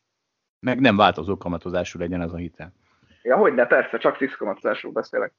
Hát nézd, ilyenkor, amikor ugye jönnek ezek a több százas IPO-k havonta, meg a spacok, meg igazából nem is érdemes beszélni olyan részvényről a hírekben, ami nem ment fel legalább 15%-ot tegnap, rakétaként, ugye, rakétaként eh, szárnyalva, talán kicsit anakronizmus olyan dolgokról beszélni, hogy hogy ugye vannak olyan időszakok, amikor arról szól a világ, hogy hogyan lehet minél több pénzt keresni, és vannak olyan időszakok, és ugye itt, a, itt jön az anakronizmus, amikor az a jó, hogyha megúszod a dolgokat, tehát hogy amikor az a, az a királyság, hogy nem buksz sokat. És bármennyire is hihetetlen ilyenkor ezt hallani, de egyébként elég gyakran vannak ilyen időszakok a történelemben, meg a tőzsdei történelemben is. Na most én nem hiszek egyébként rövid meg középtávon egy ilyen Weimári hiperinflációban, tehát egyébként azt komolyan úgy gondolom, hogy ez a, az, az MMT, ez a 40 éves dezinflációs trendet ezt megtöri, és elindul a, a trend most fölfelé, de nem gondolom azt, hogy ez mondjuk rövid és középtávon egy ilyen hiperinflációba torkolana, tehát én ezzel egyébként nem számolok tehát eh, nem is csinálok rá cselekvési terveket. Maga egyébként, hogyha nagy krach van, meg nagy összeomlás van, meg jönnek a, a zombik, akkor azt gondolom, hogy most így a 21. századnak a, az elején, amikor keresi valaki a különböző menekülő eszközöket, akkor talán leges legfontosabb arra a kérdése válaszoljon, hogy egy ilyen zombi apokalipszisbe, hogyha véletlenül lenne egy ilyen, akkor, akkor lesz-e áram és lesz-e internet. Tehát ez, ez nagyon-nagyon fontos. Ugye én is, amikor fiatal voltam, meg a fiatal kollégákkal a későbbiekben éreztem azt, hogy nagyon sokan azt gondolják, hogy az a tőzsdekrak, ugye a mi tőzsdei világunkban az a apokalipszis, amikor, amikor ugye összeomlik a tőzsde, hogy egyébként minden ugyanúgy működik, mint korábban, csak, csak alacsonyabbak az árak. És amikor jön egy ilyen krach, akkor rájönnek, hogy ez nem így van, hanem akkor összeomlik szinte minden. Tehát én emlékszem, hogy nem tudom, 98-ban készültünk egy nagy tőzsdei esésre, tartottunk egy csomó állampapírt, hogy amikor majd leesnek a tőzsdei részvények, akkor eladjuk az állampapírokat, és akkor halára vásároljuk magunkat olcsó részvényekbe, és amikor ez bekövetkezett, akkor azt vettük észre, hogy az egy évnél hosszabb állampapírunkat nem tudtuk eladni, mert befagyott az állampapírpiac. Tehát, hogy, hogy vettünk egy csomó részvényt, de sokkal többet szeretünk, hogy nem tudtunk pénzt csinálni. Annyira beálltak a piacok, annyira megszűnt a likviditás, hogy a korábban likvidnek vett, vagy tartott állampapírokból nem tudtunk pénzt csinálni. Mire jó, de Laci, de várj, de azért a, a lángosütőt ez se rázza meg, tehát azért jó, hogy ez még nem a zombi apokalipszis. Hát dehogy nem, a lángosütőt is megrázta a végén, mert nem volt neki kereslete. Persze, éppen a lángosütőt... Elment a hangod, Laci.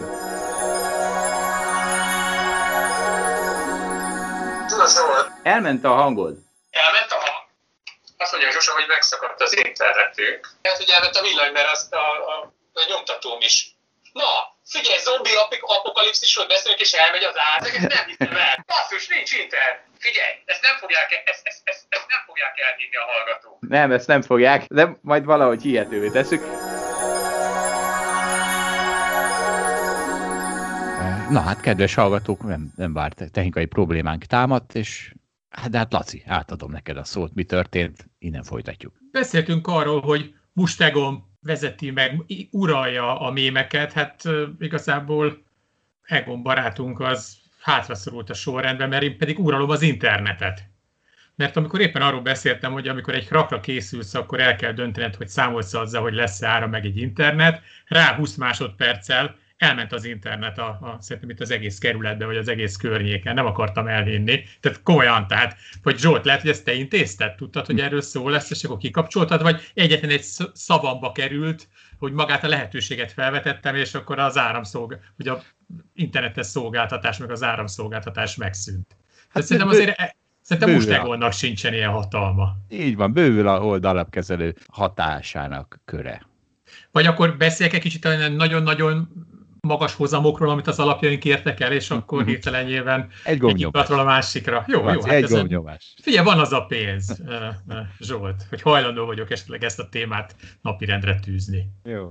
De tényleg vissza a lángososhoz lángos, A lángososnál tartottunk, amikor elment az internet. Hát a lángosos, figyelj, nem fontos a lángosos, ez a fontos, hogy hogyha krakra készülsz, akkor tényleg számolsz-e azzal, hogy alapvető körülmények megváltoznak. Mert hogyha például arra hogyha ilyen nagy balhéra számít, az, hogy mondjuk valami zombi apokalipszis van, és hogyha nincs áram, akkor nincs internet, és akkor ugye nincs bitcoin.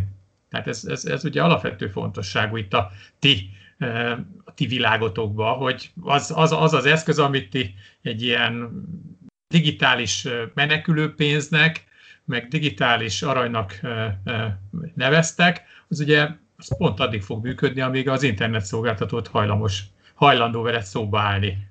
Vagy Laci, képes. Jó, itt közbe kell vetnem, erre a felvetésre válaszoltunk Dáviddal a, a dögudalmas podcastjeinkben, úgyhogy ebbe most nem kötök bele, mehetünk tovább. Inflációval mit vegyünk? Ja, tehát most ugye éppen, hogy nem tudom, hogy hol szakadt meg a, a, a, a, az internet. Bocs, árjuk meg, hát Zsolt, ez már, ezen már rég túl vagyunk. Na jó van, akkor jó, kedves hallgatók, lehet összekuszálódott ez a podcast egy kicsit, akkor kifésüljük. Akkor, és, és egyébként ebben a születbe pont érkezett Csertovitól egy, egy ábra, Volkswagen target price, tehát a Volkswagen célára 300 euróra emelte 200-ról a UBS, a viszonyítás kedvéért egy Volkswagen részvény az jelenleg 185 euró. 185 euró, és erről beszélek, hogy hogy, és ezért küzdök, hogy most, amikor a, tehát ugye ez mivel történt? Eddig a, a Teslával maximum, hogy hirtelen 50%-ot ugranak a célárak, és most váltanak a value részvények, momentum részvények, amiknek ilyen hatásai vannak, és, és ezért szerintem félelmetes eladni a value részvényeket, és aztán ott ülni, hogy Jézusom, hát ez még 50%-ot emelkedik, és értem, Laci, tehát értem, hogy ezt tilos elmondanom Balázsnak, mert akkor Gereit adtam magasugró kezébe, aki azonnal föl, föl, felnyársalja vele önmagát, meg esetleg a családját is, de hát ha mégse. Balázs, ez itt egy Gerej, szúr, vigyázz magadra, ez az atlétika svéd modellje. Hagy tegyek ez valamit hozzá, én egy darab Volkswagen részvényt sem adtam el erre a hírre, pedig ma 5% 20 van, mert azt gondolom, hogy képzeld el, hogy ez még fundamentálisan is szerintem annyira nagy felértékelődési potenciállal bír, hogy hogy még ezen az áron se tartom vonzónak azt, hogy kiszálljak. hogy most képzeld, egy, egy, egy csónakban nevezünk, mert a technika meg a fundamentum az ugyanazt mondja én szerintem. Egy Volkswagenben. Hát akkor most kell, gyerekek, most kell abba hagyni. A mit? Mindent. hogy, így ez, hogy így a bolygók, a bolygók ilyen együttállása esetén, hát ez, ennél nincsen, nincsen, nem tudunk magasabbra szárnyalni. Jó, abban abba lehet csak tilos eladni még részvényt, én emellett kardoskodok.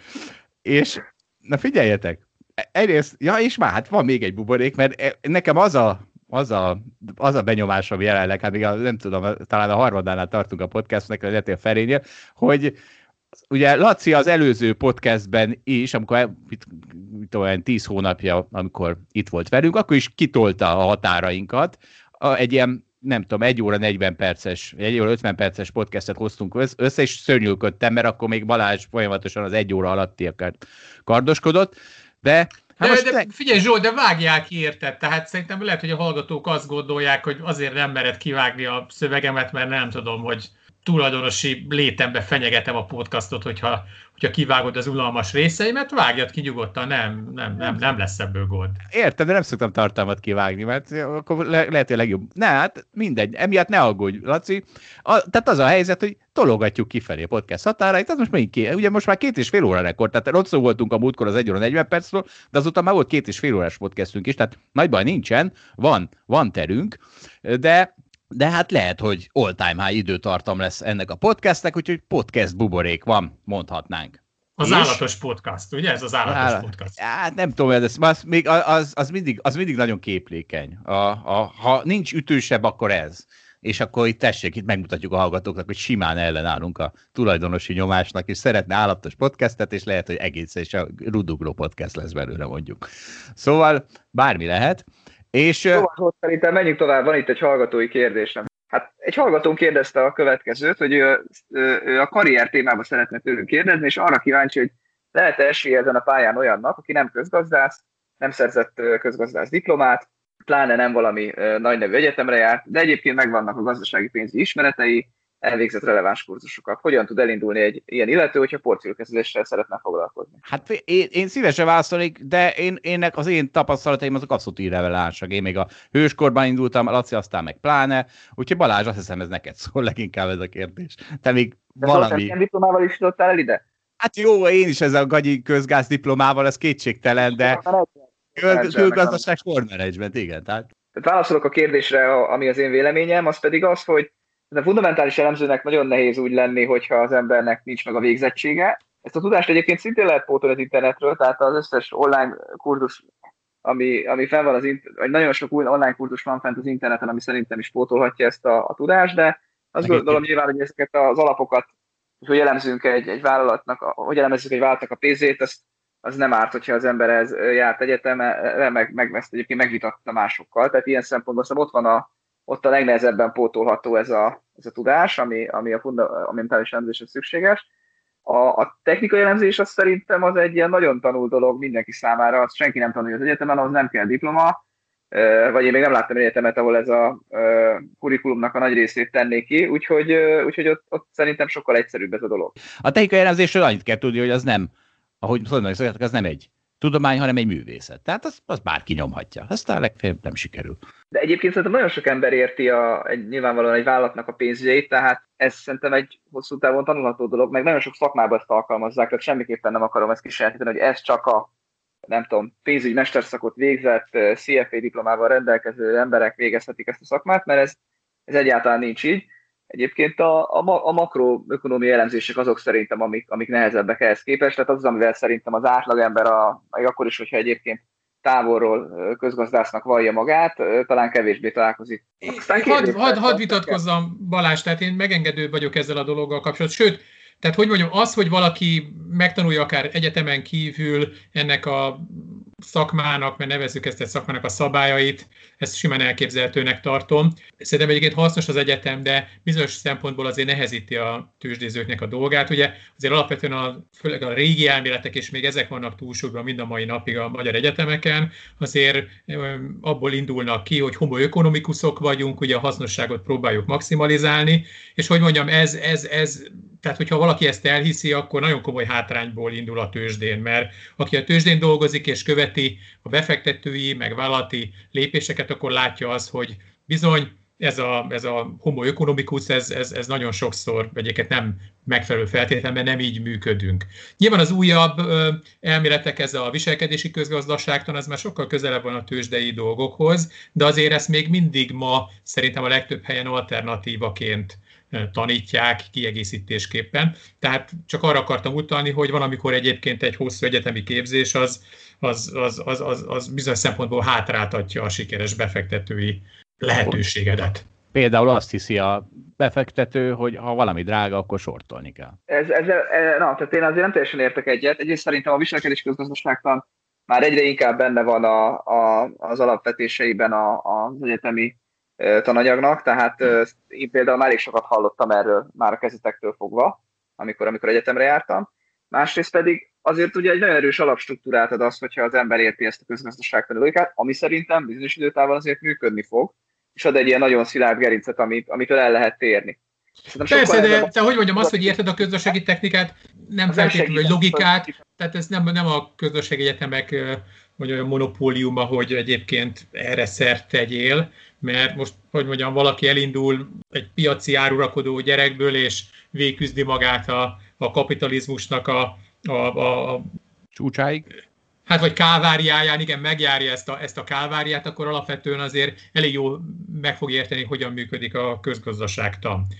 Másrészt egyébként a makróra visszatekintve, biztos emlékszem még néhány ilyen prezentációmra, amikor azt mutattam meg tíz évre visszamenőleg, hogy mondjuk az amerikai jegybanknak a kormányzói nem találták ki soha előre két évre, hogy mennyi lesz az infláció, márpedig ugye ez minden makroökonómiai modellnek az alapja, tehát itt nem egy harmadik derivátról van szó, hanem az inflációról, mondjuk az amerikai inflációról. Tehát, hogyha mondjuk azok az emberek, akik, akik ennek az egész piramisnak a csúcsán üldögélnek, a legalapvetőbb közgazdasági számokat nem tudják két évre előre nagyjából belőni, akkor azért látjuk, hogy nagyon-nagyon erős korlátaink vannak. Nyilván Zsolt tudja, csak, csak Zsolt van abban a helyzetben, hogy ő minden körülmények között halára keresi magát. Köszönöm de egyébként szépen, az univerzumnak a, a rajta kívüli nagy része az még, még nagyon gyakran még azzal is bajban van, hogy mennyi lesz mondjuk két év múlva az infláció. Egyébként sajnos magamat is az univerzumnak ebbe a nagyobbik részébe sorolom. Jó, Laci, most ezt a részt nem biztos nem vágom ki. Na, amúgy muszáj valamit hozzátennem, tehát ezzel egyetértek, hogy a jegybankárok nem tudják, mennyi lesz az infláció, de szerintem ez a szakma is pont olyan, mint egy csomó más, hogy rohadt sokat kell rajta dolgozni és küzdeni, hogy előbb-utóbb jó legyél benne, és egyébként kell egy struktúra, kell egy terv ahhoz, hogy te valahogy hozzá tudjál állni. Tehát Laci, éppen te mondtad, hogy nem tudom, a ötusában nem tudsz jó lenni, de gerejhajításban jó, jó tudsz lenni, akkor, akkor ugye van egy dolog, amit megtalálsz te, amiben te éppen jó vagy, és azzal próbálsz pénzt keresni.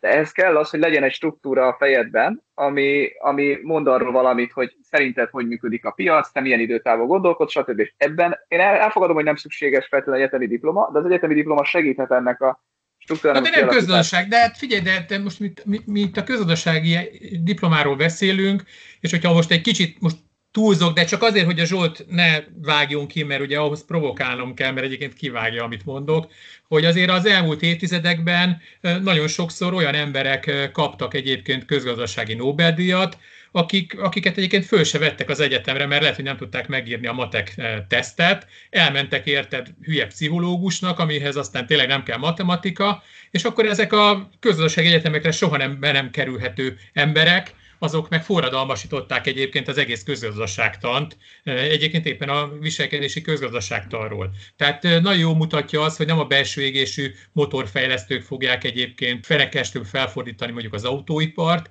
és nem a közgazdasági egyetemi oktatók fogják egyébként bebizonyítani, hogy azok, az, azok a hipotézisek, amire fölépítik az elméleteiket, egyébként azok nem felelnek meg a valóságnak. Ezeket mindig ilyen külső támadások leplezik le ezeket a, ezeket a családságokat, és szerintem a pszichológusok tettek nagyon nagy szolgálatot így a közgazdaságtannak az elmúlt 30 évben.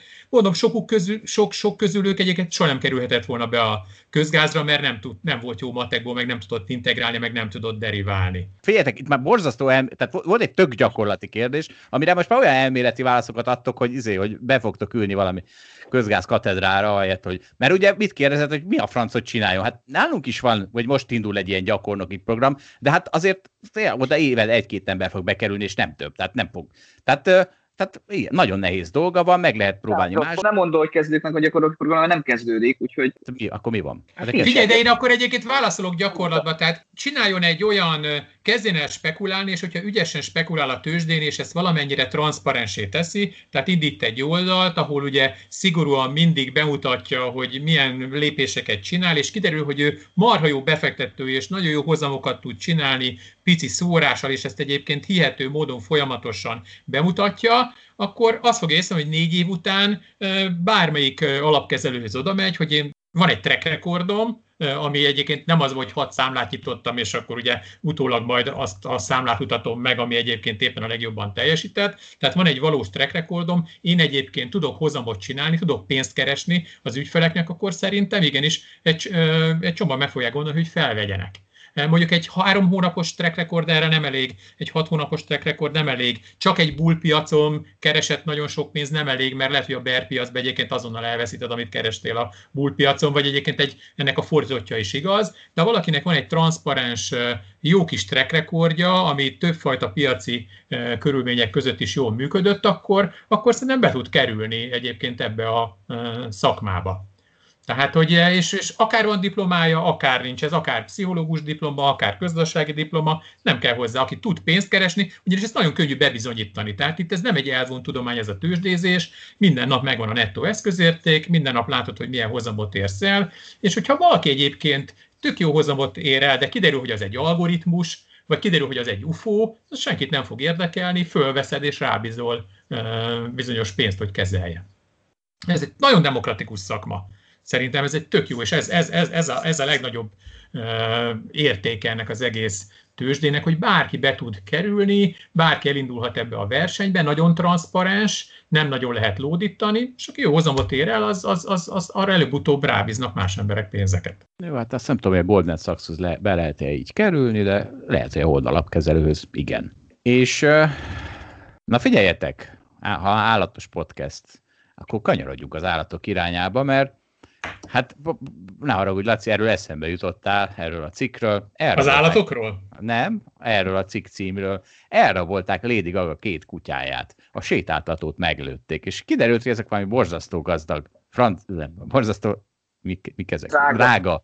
Borzasztó drága francia buldogok, amiket amúgy is lopkodnak, nem, nem csak a Lady Gagáé, föl is ajánlott félmillió dolláros jutalmat, Koi és Gusztávér.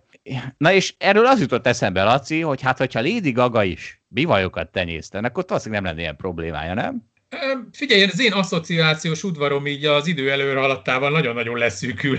Így igazából nem értem, hogy hogy jönnek a légi gaga kutyái az én bivajaimhoz, de kérek egy kis értelmezési segítséget. Hát hogy, hát azt, azt vigye el valaki azt a bivajt magával. Ja, ja, ja, ja, ja, ja, értem, értem, értem. Hát figyelj, nem félek ettől nagyon, mert Hát azért 700 kiló, nehezebben is lehet fölvenni, meg azért nagyon durva tud lenni egy bivaj. Tehát ö, esetleg, esetleg, ha valaki lelövi, akkor ugye elhúzza, de a vérszagra meg így ezek nagyon-nagyon bebolondulnak. Tehát egyszer, egyszer a vadászok ott sebeztek egy győzet a bivaj legelő, még villanypásztor volt, és ott szerencsétlen elpusztult, körbevették a bivajok, érezték a vérszagot, vadászoknál hiába volt puska, nem mertek kilépni a, az autóból, így kinyúltak az ablakon, rákötöttek egy zsinort a lábára, aztán kihúzták autóval, mert annyira félelmetes volt a hangulat, hogy nem, nem mert egyetlen egy vadásra kiszállni. Szóval ergo nem félek attól, hogy elcsórják a bivajokat. Na és, hát egy óriási cikket találtam. agronapló.hu szakfolyóiratban. Hollandia példája legyen a szemünk előtt. Ez a cikk, ez egy százoldalas tanulmánynak az összefoglalása, egy borzasztó jó összefoglalása. Ráadásul annyira intelligens a cikk, hogy a különböző témákhoz aztán még külön megszólaltattak más szakértőket, hogy nekik mi a véleményük erről. Tehát ez, ez egy olyan cikk, most elárulom egy műhely titkomat, amikor CFA-t tanultam, ez volt, mit tudom, öt éve, akkor azt csináltam, hogy mindent kiegyzeteltem, és nagyon sok mindent kiegyzeteltem, és szereztem a biciklimre egy úgynevezett térték, térképtartót, amit a tájékozódási bicikli versenyzők használnak, és akkor ugye föl lehet feszíteni oda az emberek az orra elé egy nagyobb papír, még egy A4-es, közel A4-es papírdarabot, amit ha telejegyzetel, akkor miközben átbiciklizek a városra, piros lámpánál elolvasok valamit, aztán azt mondogatom, vagy, vagy gondolkozok rajta, és ez egy olyan cikk, amit én ki fogok jegyzetelni, ugyanis cikkeket is kijegyzetelek ilyen szempontból, és felrakom a biciklimen a térképtartóra, mert hogyha valaki a, hozzám hasonlóan semmit nem tud a magyar agráriumról, akkor ebből a cikkből óriási lépést tesz előre, és és felolvasok két bekezdést, akkor, amivel foglalkozzunk, mert, mert tele van információ ez a cikk, de most akkor csak kettő, ami, ami nagyon, nekem nagyon tetszett. Ne felejtsük el azt sem, hogy a hazai szállítási logisztikai infrastruktúra sem tudja felvenni a versenyt semmilyen értelemben, például a hollandokéval. A nemzetközi szállítmányozás olyan mértékű változáson esett át az utóbbi évtizedekben, hogy egységnyi költségen olcsóban hoznak Magyarországra szinte a világ bármelyik pontjáról élelmiszert, mint amennyiért mi a legtöbb uniós piacra eljutunk. A hazai agrárinfrastruktúra fejlesztése az agrárlogisztikai kapacitások javításra egyre sürgetőbb feladattá válik. Laci, hogy látod? Hát figyelj, biztos, hogy ez nagyon sokat számít, meg ez nyilván ez egy évtizedes tendencia, ugyanakkor mostanában egyre többet lehet hallani a rövid ellátási láncokról. Tehát, hogy ez a környezetvédelem, lokalizáció, ez, ez, ez, ez meg egy kicsit ezzel szembe megy, mert azt mondja, hogy igazából akkor vagy zöld, akkor figyelsz a föld erőforrásaira, hogyha nem utaztatod meg, nem tudom, az avokádót Mexikóból a hazai avokádóknak a, a, az asztalára, lehet, hogy egyébként jobb az aszalt szilva, ami meg egyébként tőled 20 kilométerre jön. Szintén nem biztos, hogy nem tudom, új-zélandi bárányt kell enni, hogyha egyébként tőled 25 kilométerre majdnem legalább ilyen jó bárányt kapsz. Tehát a szállítási költségek olcsó szintje az, az, az, az nyilván egyébként szerintem az energiafogyasztást, meg, meg ezt a kicsit furcsa szemletet, ezt nagyon-nagyon élénkítette. Most egyre gyakrabban látom azt, hogy nem csak azt nézik, hogy hány fillérbe kerül mondjuk egy kiló anyagnak a mozgatása egy kilométerre, hanem egyre elvontabb és bonyolultabb szempontok is bejönnek, és egyébként ez szerintem észszerű dolog. És annyit tennék hozzá, hogy tehát Hollandia tényleg azért a legjobb ezekben a dolgokban, hogy egy egységnyi földre, egy egységnyi földből mennyi értéket hoznak ki. Nyilván ez összefügg azzal is, hogy ők zöldséget, meg gyümölcsöt, meg nem tudom, virágot termesztenek rajta, és a Magyarok, Magyarországon meg gondolom ilyen gabonából túlsúly van ehhez képest. Ezért is furcsa nekem egyébként erre a témára teljesen rá vagyok csavarodva, amikor Hollandia leginkább ilyen politikailag korrekt módon és leginkább foglalkozva a klímavédelemmel azt mondja, hogy neki vissza kell majd fognia a termelését, mert hogy egyébként az egyfőre jutó széndiokszid kibocsátás náluk tök magas de hát könyörgöm, tehát ne, ne Hollandiába fogjuk már vissza a mezőgazdasági termelést, ott, ahol a leghatékonyabb. Egyébként, tehát hogyha értékre vetítjük a széndiokszid kibocsátást, akkor arra is az, hogy ők a legjobbak, és mégis ugye változtatniuk kell, mert, mert ez a szabály, meg ezt, ezt hozzák meg. Valahogy, hogy a fejlődő világban oldanák ezt meg valahogy. Igen, csak nem tudom, tudod ebben Balázs, hogy a hollandoknak nem a széndiokszid a problémája, hanem a nitrogén. Tehát olyan, olyan nagyon nagy az állatsűrűség, hogy nem tudják a nitrogént elhelyezni. Tehát ami miatt egyébként náluk az állattartást valamennyire vissza kell fogni, az az, hogy nem tudnak mit csinálni a szerves trágyával. És ugye nitrátosítják a, a, a felszíni, vagy a felszín alatti vizeiket. Tehát ott, ott, ott nem a széndiokszid a legnagyobb probléma, hanem a nitrát. Jó, de hogy ha máshol csinálnák, akkor, akkor tehát Érted a problémát? De van, ahol meg, nit, van, ahol meg nitrogén szegény a talaj, tehát ez nem így van. Tehát, tehát van, ahol egyébként, tehát vannak olyan határértékek, amiket, hogyha átlépsz, akkor, és nem tudod visszaszedni. Tehát vannak olyan földek, amiknek kimondottan jó lenne egyébként, hogyha trágyáznák, istáló trágyát kapnának. Nőne a humusztartalom, nőne a foszfortartalom, nőne a nitrogéntartalom. Igen, a világ területeinek a nagy része egyébként, egy, egyébként ilyen. De Hollandiában túlságosan sok a nitrogén, tehát itt nem az a logika. Tehát ez ugyanolyan dolog, mint hogyha valahol azt, hogy valaki megiszik, nem tudom, 13 liter vizet, és akkor azt mondjuk, hogy hát ne igyon meg már 13 liter vizet, hanem akkor igyon meg egyet, és akkor 12-t meg igyanak meg máshol. Te meg azt mondod, hogy hát nem mindegy, hogy hol isszák meg azt, a, ott igyák meg, ahol a leghatékonyabban felviják, de hát valaki meg szomjan hal. Tehát sokkal jobb, hogyha a 13 liter vizet azt elosztják, hogy mondjam, egyenlően. A nitrogénnel is így van. Ha túl sok nitrogént viszel be, az túlságosan káros. Tehát ugyanazt a nitrogént máshol meg tök jó fel lehet használni. Világos, hát. ezt, nem, ezt nem vettem bele, érdekes. Az autózásban. Na de várjatok, még egy bekezdés ebből, nekem ez nagyon tetszett. Kereskedő nemzetként a hollandokat az olcsón alapanyagot venni és drágán feldolgozott termékként eladni stratégia a világ agrár külkereskedelmének a fellegvárába emelte. Mindannyian ismerik a világhírű holland kakaóport, de abban kevesen gondolunk bele, hogy vajon az a holland kakaó honnan is származik, döntően egyébként Afrikából. Megdöbbentő a holland világkereskedelem szervezettsége is, is, ahogyan a tegnap még Kenyában virágzó rózsát, ma már a sarki virágboltban várja a vevőket. És erről már beszéltünk. Laci, csak hát ha akartok még ezzel hozzáfűzni, mondjátok, de szerintem ez jó. Hát a hollandoktól egyébként nagyon-nagyon sokat lehet tanulni, iszonyatosan jók az egyetemeik is, tehát hogy nagyon-nagyon magas szintű tudással engedik ki az embereket, fényévekkel le vagyunk maradva, hát egyetlen egy célunk lehet szerintem, hogy ezt a lemaradást valamennyire csökkentsük. Na, hát most akkor dur, durván szembe megyek, Lacia, amit az előbb mondtál azzal, mert pont szembe jött, én nem is tudom, lehet, hogy rányomsz egy ilyen agrárnapló cikkre, és akkor a Facebook földobja neked idővel a crowd farming hirdetését, ami ugye hát arról szól, hogy ne, ne Bélától vásároljam a, a nem tudom mit, a, a csökkentett színtartalmú és íztartalmú epret, hanem vegyem meg a legjobb helyről, vegyem Juanitótól Spanyolországból a narancsot, meg nem tudom kitől, nem tudom honnan az avokádot, és arról szól, hogy mit, például megnéztem, 4 kiló avokádót, azt 40 euróért szállítanak ide, amiből 5 euró a szállítás, azt hiszem talán Spanyolországból. Hát nekem ez borzasztóan tetszik, de bár persze itt van az, amit a Laci az előbb elmondtál, hogy igen, hogy, hogyha a szállítási útvonalak csökkennének,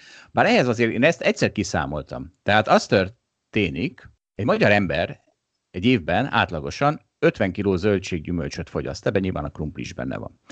És ha mind az 50 kilót azt mondjuk Piemontéból hozná, ugye az olasz csúcs, mit tudom, egy mezőgazdasági régió. Szóval valahonnan tonnét hoznák, minden egy szem krumplit, akkor körülbelül egy év alatt elfüstölne azt hiszem ilyen 8 liter benzint. Tehát ugye ennyi a szállítási környezet terhe. Na most ez a 8 liter benzin, hát mindenki tisztában van vele, tehát ha, ha mindent Piemontba hoztunk, akkor annyit füstöltünk el, mint hogyha kétszer vagy háromszor átautózunk a városon egy évben, hát ez nem sok.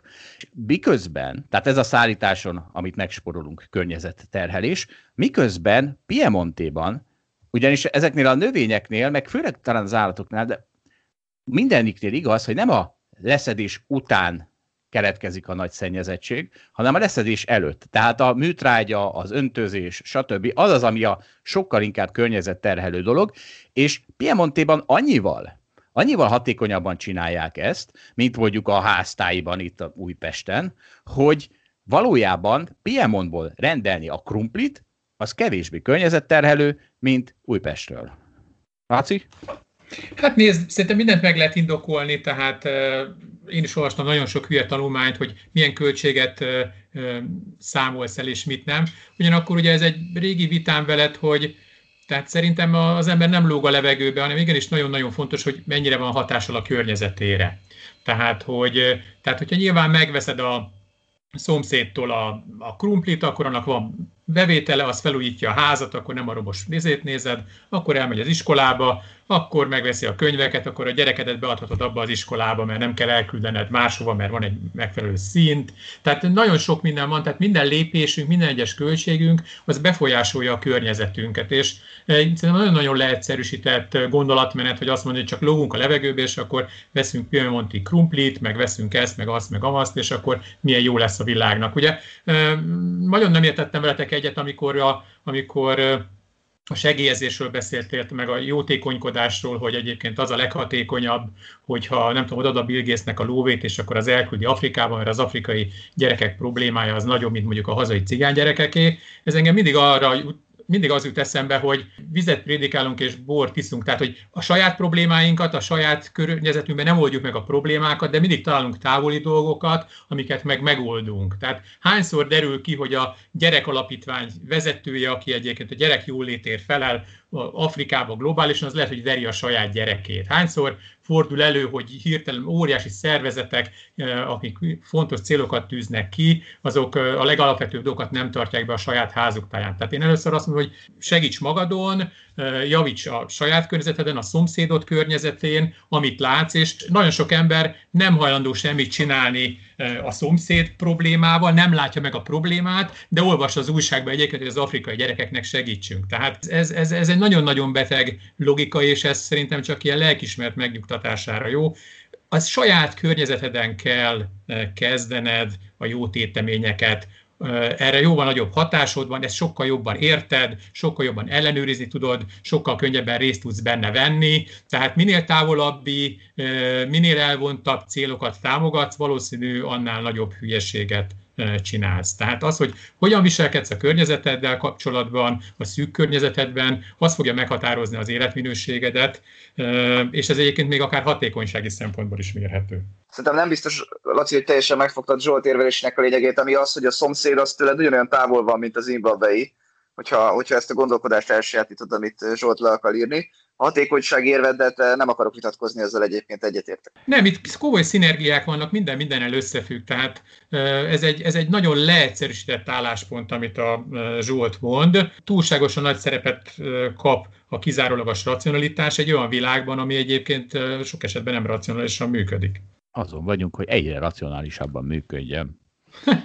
igen, igen, tehát idealista, sok siker, ide, sok siker. Ugye, idealista vagy, idealista vagy, sok ilyet ismerünk. Én inkább azt mondom, hogy ideák helyett próbálj segíteni a szomszédodnak, a, a körülötted lévőknek, sokkal-sokkal elégedettebben fogsz meghalni, mint hogy egyébként eltranszferálsz egy lóvét egy számlára, ahol aztán egyébként nem is nagyon tudod, hogy utána mi történik vele, miközben egyébként lehet, hogy hagyod, hogy a szomszéd meg ne vigye egy kilométerre tőled a gyerekét az iskolában, mert nincs pénze tanszerekre. Tehát Jó, problémát, tehát megoldható problémát nagyon-nagyon közeli környezetedben találnál egy, csomót, csak nyilván azzal dolgozni kell, mert nyitott szemmel kell járni. Egyszerűen belutalni egy kis lóvét Bill Gates alapítványának. Laci, tehát azért ezzel vitat, tehát érted, amikor befizeted az adót, pláne Magyarországon, és akkor a fele eltűnik, nem tudom hol. Tehát, tehát azért... a jótékonykodás az nem az adófizetésről szól, Zsolt. Tehát, Csak azt nagy... mondom, hogy na jó, mindegy, oké, szerintem hagyjuk. Mindegy. Az a pénz, amit te költesz el a környezetedben, tehát amit ismersz, az valószínűleg 100%-os hatékonysággal, vagy 90%-os hatékonysággal kerül felhasználásra. Minél távolibb dolgokra adsz pénzt, minél kisebb rálátásod van. Persze te eldöntheted azt, hogy a Bill Gatesnek az alapítvány az biztos, hogy marha hatékony, hogy hagyjuk a Bill Gates-t, mondjuk a Vörös Kereszt. De egyébként, ha megnézed a, a, a, a, a szakirodalmat, akkor sok esetben kiderül, hogy egy csomó esetben egyébként ez nem így van. Az a lényeg, hogy nincs ráhatásod és nincs információd, hogy mi lesz a pénzeddel, ha pedig te jótékonykodsz olyan távolságban, amit egyébként belátsz, amit tudsz valamennyire kontrollálni, ott pedig az a hatékonyság jelentősen nő. Ráadásul a saját környezetedet, amiben élsz, ami téged körülvesz, abba tudsz egyébként haladást elérni. Szerintem a Bill Gates nem jó példa, mert az pont transzparens, de nem menjünk bele, értjük, amit mondasz, meg tényleg szerintem is nagyon sokszor elfolyik a pénzt, de pont talán a Bill Gates az egy ellenpélda lehet. Akkor csak bocs, még most... annyi, csak egy annyi, annyi őrült ember volt, aki a világot meg akarta eh, javítani, tudod, erőszakosan, de a saját szűk környezetébe pedig pokoli körülményeket eh, teremtett. Hány ilyen politikust ismerünk, hány ilyen váteszt ismerünk, aki egyébként a, a, a világjobbító lelkesedési miatt akár pusztulásba vitte a szűk meg távolabbi környezetét. Tehát nem a világ jobbítók teszik jobbá a világot, hanem azok az emberek, akik a saját környezetükbe tudnak egyébként haladást elérni. Jó, És ebben benne van egyébként a szomszéd krumplija, meg a faluvégi cigánygyerek segítése az iskolába, sok minden.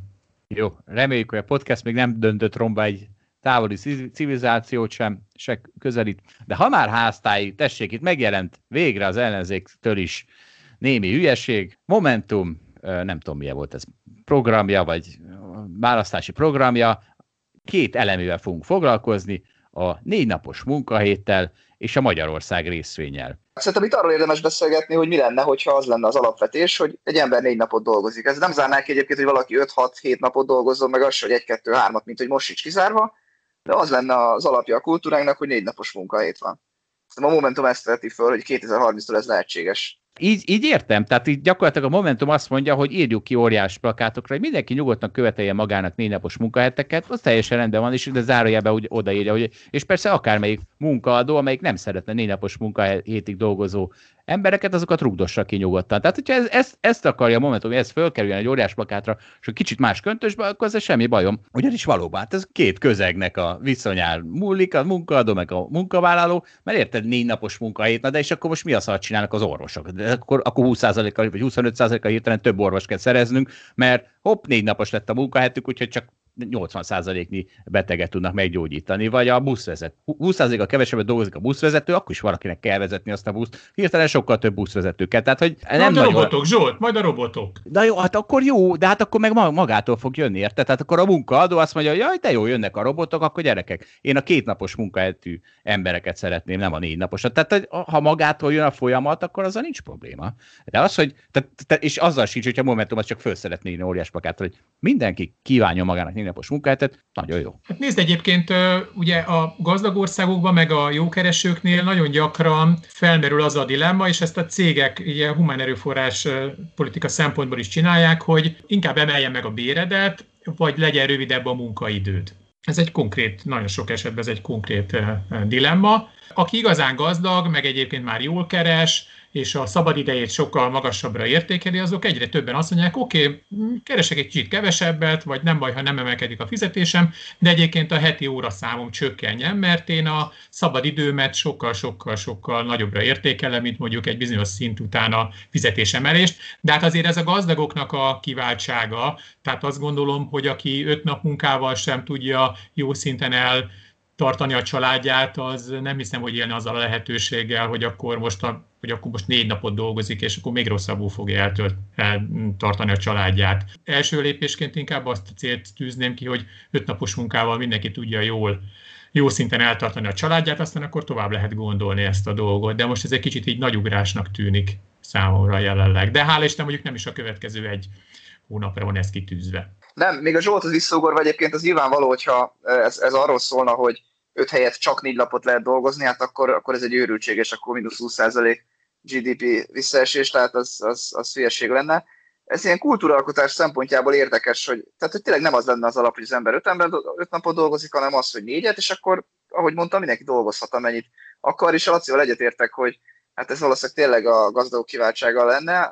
Az érdekes az, hogy a munkavállalónak így ad ez egy nagyobb alkoerőt a, a munkaadóval szemben, hiszen ugye valahol ez, egy, ez erről szól, hogy megegyezik mindenki egy bérbe, meg egy, meg egy időbe, amit az ember dolgozik. Szerint azt hiszem furcsán közelítik a munkaerőpiac elég burjánzó problémáit, de hát ő is egy politikai párt, nem feltétlen problémát akar megoldani, sokkal inkább szavazókat szeretne gyűjteni. Egyébként olyan szempontból érdekes, és nem azt mondom, hogy anakronisztikus, mert ezt használtuk már ezt a szót így a mai műsorban, de mégis egy kicsit az, mert amit most látunk így a home office kapcsán, itt most természetesen tudom, hogy egy csomó ember nem tud home office-ba dolgozni, tehát a buszsofőr sem tud home office-ba dolgozni, de ugye azoknál az embereknél, akik meg tudnak home office-ba dolgozni, ez a, ez a, ez a, ez a munkahét, meg munkanap, meg, meg ilyesmi, ez így kezdi az eredeti jelentését elveszíteni. Tehát ugye nem az volt, hogy 8 órakor becsekkolsz az internetre, és akkor 4 órakor kicsekkolsz, hanem, hanem, hanem így ilyen per dolgozol is, meg nem is, tehát mint hogyha napi 7 órát dolgoznál, vagy heti 7 órát dolgoznál, de egyébként el tudsz menni, ha süt a nap futni mondjuk egy órakor, de ez nem jelent az, hogy nem teljesíted, amit kiírtak neked. Tehát ez a, ez a munkaidő, ez, ez, ez, ez, ez szerintem hogy az elmúlt egy-két évben ez egy nagyon-nagyon kicsit cseppfolyósá vált a, a home office miatt. Nem tudom, hogy egyébként majd hogy fog ez megszilárdulni, de, de, de szerintem ez a régi úgymond munkaidő, tehát hogy mikor megyünk dolgozni, meg hány órát dolgozunk, ez így, ez így nagyon-nagyon felpuhult. Furcsa, hogy éppen most, most jön ez a négy napos munkahét. Hát Zsolt, neked milyen, hány napos munkaheted van? Tehát te hétfőtől, igen, igen, igen. De egyébként mellette el tudsz menni úszni, már hogy nyitva lenne az iszoda, nem? Tehát el. meg, igen, igen, igen. Tehát ez, ez egy ilyen 20. századi fogalom, most meg egy 21. századi problémával állunk szembe. És nézzük a másik, talán hozzánk közel álló dolog, az a Magyarország részvény. Szóval ez a Magyarország részvény, még a részletek nem jöttek ki, de ez nagyjából arról szólna, hogy állami vállalatokat privatizálnának, és gyakorlatilag minden magyar állampolgár kapna egy kis részt. Tehát mondjuk, a, ahogy én ezt el tudom képzelni, egyébként ezzel gondolattal már a 5-6 év az egyetemen is találkoztam, úgyhogy, úgyhogy valamennyire, valamennyire ismerem ezt a gondolatot, hogy hogy mondjuk a szerencsejáték ZRT-t, vagy, a, vagy az MVM-et, azt, annak, annak egy részét kiosztanánk a magyar emberek között, és mindenki tulajdonos lenne az MVM-ben, meg mindenki tulajdonos lenne mondjuk a szerencsejáték ZRT-ben, és akkor lenne egy számlája, és akkor arra kapná az osztalékot, amennyiben ezek a vállalatok osztalékot fizetnek. És szerintem ennek ugye az előnye, hogy ez egy, ez egy átláthatóságot adna, tehát hogyha ezekre a vállalatokat jobban ismernék a magyar emberek, meg tudnák, hogy pontosan mit, csinálnak, mit csinál velük az állami bürokrácia, akkor, akkor talán ö, kevesebb korrupció lehetne ezekben a vállalatokban, nagyobb ö, eredményességre törekedhetnének ezek a vállalatok, persze figyelembe véve azokat a szociális célokat, amik ilyen állami ö, vállalatok esetében azért sokszor jelen vannak. Balázs, akkor figyelj, te vállalatokat elemzel, ugye? Tehát így már hány éve? Öt. Mi a, mi a vállalatok életében egy adott évben a leges legfontosabb pillanat szerinted? A karácsonyi Amikor... buli.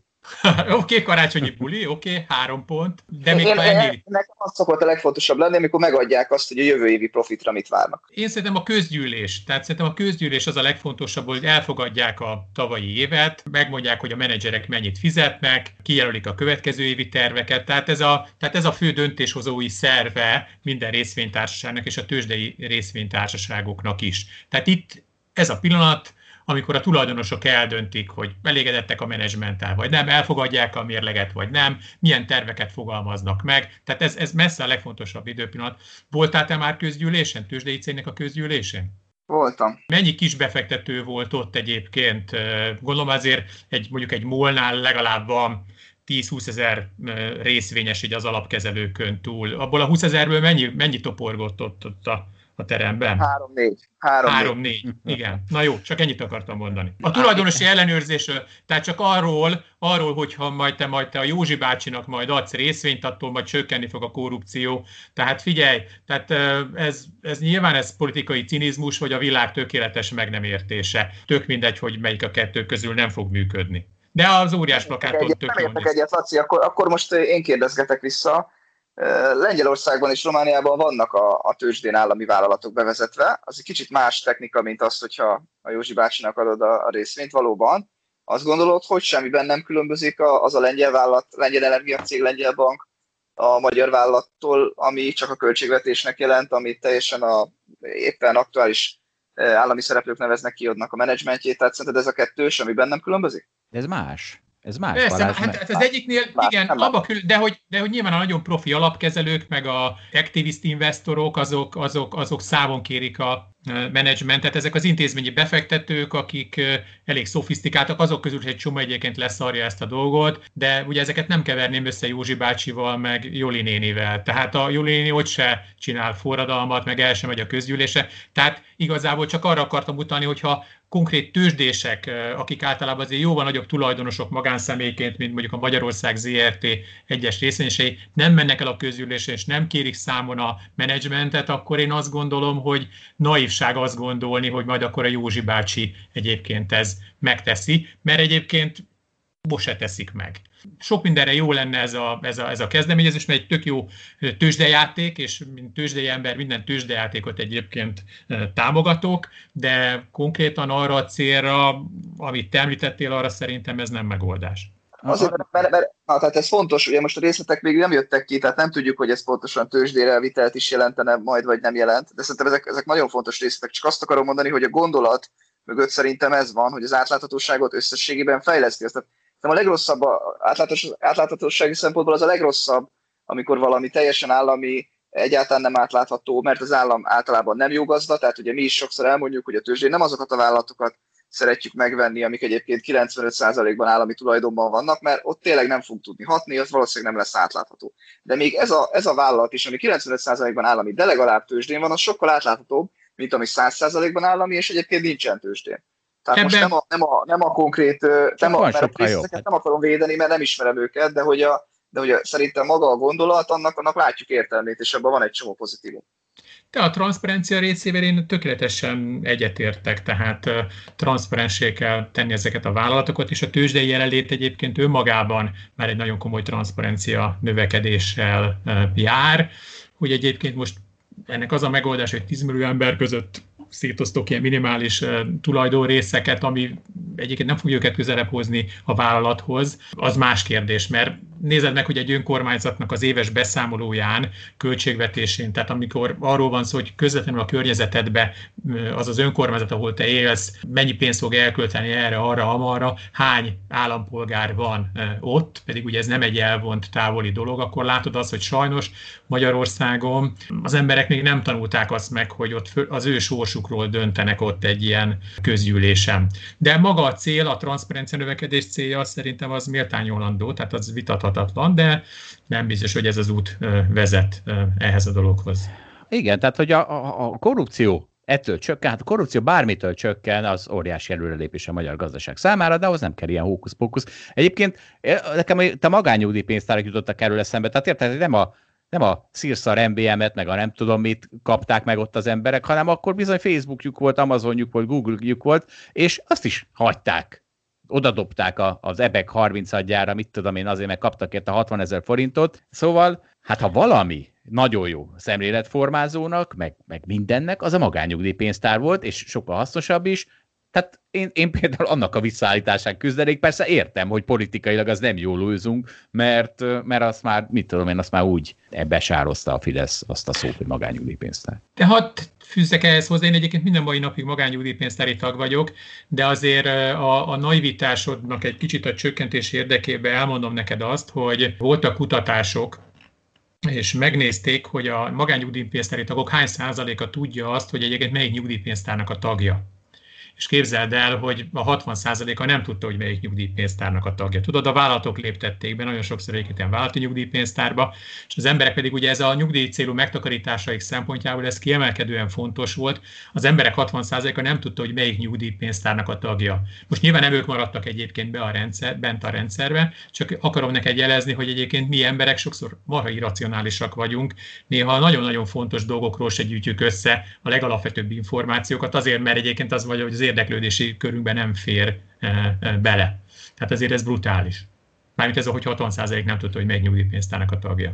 Tehát a, a, a, Jó, világos, a tudatosság, világos. tehát így az állampolgári tudatosság, meg, meg, De... meg, meg ismeretek, meg minden tekintetében akartam csak ezt a történetet megosztani veled. Szerintem egyiket nyilván általában fontos, hogy a kultúra meg legyen teremtve az ilyen változtatásokhoz. Na jó, Figyeljetek, menjünk tovább, és figyelmeztetésül elhangzunk most egy kicsit bitcoin vizekre evezünk, egy nagyon picit, de aki a két órányi dögunalmas kriptó adás podcastünk után kimondja a tulipánhagyma szót, az ki lesz sípolva, és akkor ez volt az utolsó ami elhangozhatott ebben a műsorban. Na figyelj, Laci, neked volt egy állításod, ez így a levelezésünkben, meg nem is tudom, agyviharon, hogyha elhagynánk a bitcoint, akkor semmi nem változna gazdaságilag. És az az helyzet, hogy ettől az állítástól Dávid és én hát szinkronba zokogunk föl. Balázs ő sokkal nyitottabb a földhöz ragadt gondolatokra, ő talán jobban viseli, de hadd világítsak rá a fájdalmamra. Tehát ez ugyanaz, mintha 1995-ben közölted volna, hogy mivel az internet eltűnésének semmiféle gazdasági hatása nem lenne, ezért az nem egy fontos dolog.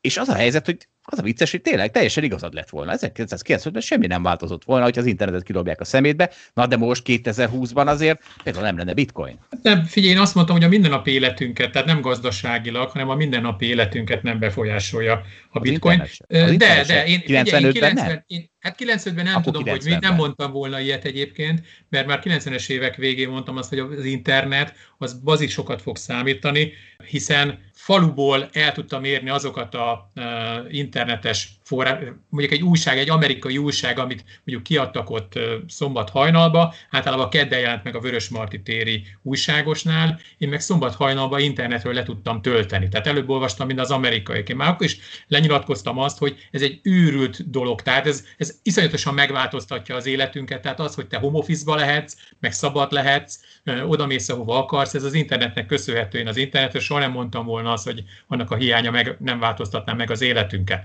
Én azt mondtam, a bitcoin ellenben ilyen. Tehát a ha most a kakaópor... Hát de a, a tiédet. Hát a, a, a, a tiédet mondjad, de most konkrétan mondjad el nekem, Zsolt, hogy a te, most eltűnik a bitcoin. Tehát a te életed az egyébként mibe fog változni? De az én életem sem mérvadó ebből a szempontból. Érted? Tehát most az internetre azt mondtad, hogy... De akkor beszél, hárman beszélgetünk itt. Balázs, a te életed egyébként hogyan változik, hogyha holnap eltűnik a bitcoin? Jó, tehát Mit csinálsz másképp? Laci, ez nem jó, ez nem jó, Laci. eltűnik a kakaó. De Laci, nagyon... ez világos, de figyelj, ha 95-ben három, három mezőgazdát beszélgetett volna, hogy mi változik az életükben, ha eltűnik az internet, akkor arra jutottak volna, hogy semmi. Tehát akkor semmi.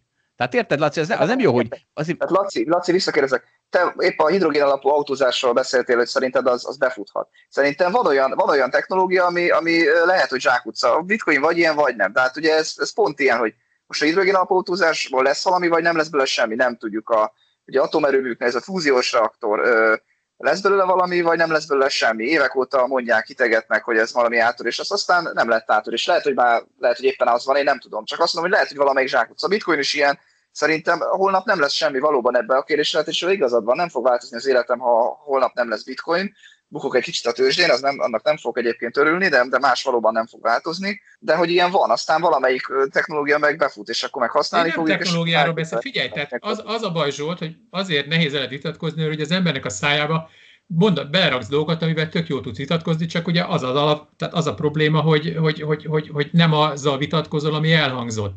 Az jó, okay, okay. Igen. De én nem a, a kriptó pénzekről beszélek. Tehát szerintem a kriptó uh, dolgok, azok, uh, azok írtozatosan meg fogják változtatni az életünket. El is mondok néhány konkrét példát. Konkrétan ellenben a bitcoin, tehát, tehát a kriptó szerintem az nagyon-nagyon fontos.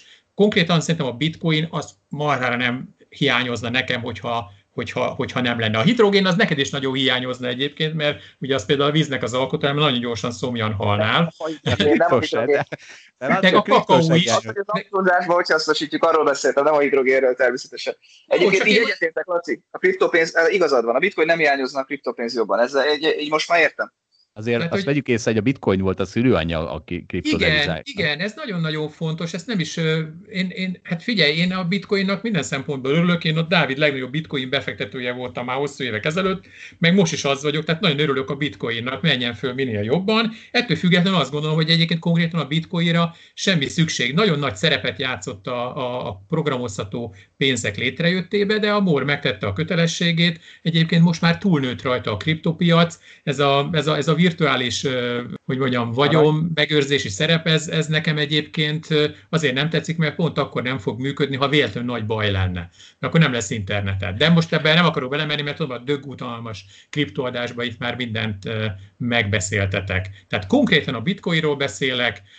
Én nekem a kakaó, sokkal, a kakaó hiánya, hogyha eltűnne a kakaó, akkor sokkal jobban megváltoztatná az életemet, mint hogyha nem lenne bitcoin, akkor nem tudnék egyébként Bergman sok is süteményt tenni, és az nekem nagyon-nagyon rossz lenne. De egyébként most a bitcoin, hogy most engem aztán marha nem érdekel. A programozó kriptopénzek ellenben feltartóztatatlanul fognak egyébként terjedni, és egyébként a jegybankok lesznek a legnagyobb promóterjei, és brutálisan át fogják alakítani az egész pénzügyi szektort, lehet, hogy egy kicsit hamarabb, mint egyébként gondolnánk. Jó, akkor Laci, figyelj, akkor ezt nem neked szállom, de, ez, de azért ezt lefordítottam Douglas Adams uh, szabályrendszerét, arra, hogy hogyan reagálunk az új technológiákra, és akkor Laci, ezt nem neked szállom, ezt a hallgatók. Három szabálya Douglas Adams. Douglas Adams, Douglas Adams ugye a galaxis utikalauz stopposoknak írója, és egy óriási fejember, óriási gondolkodó is.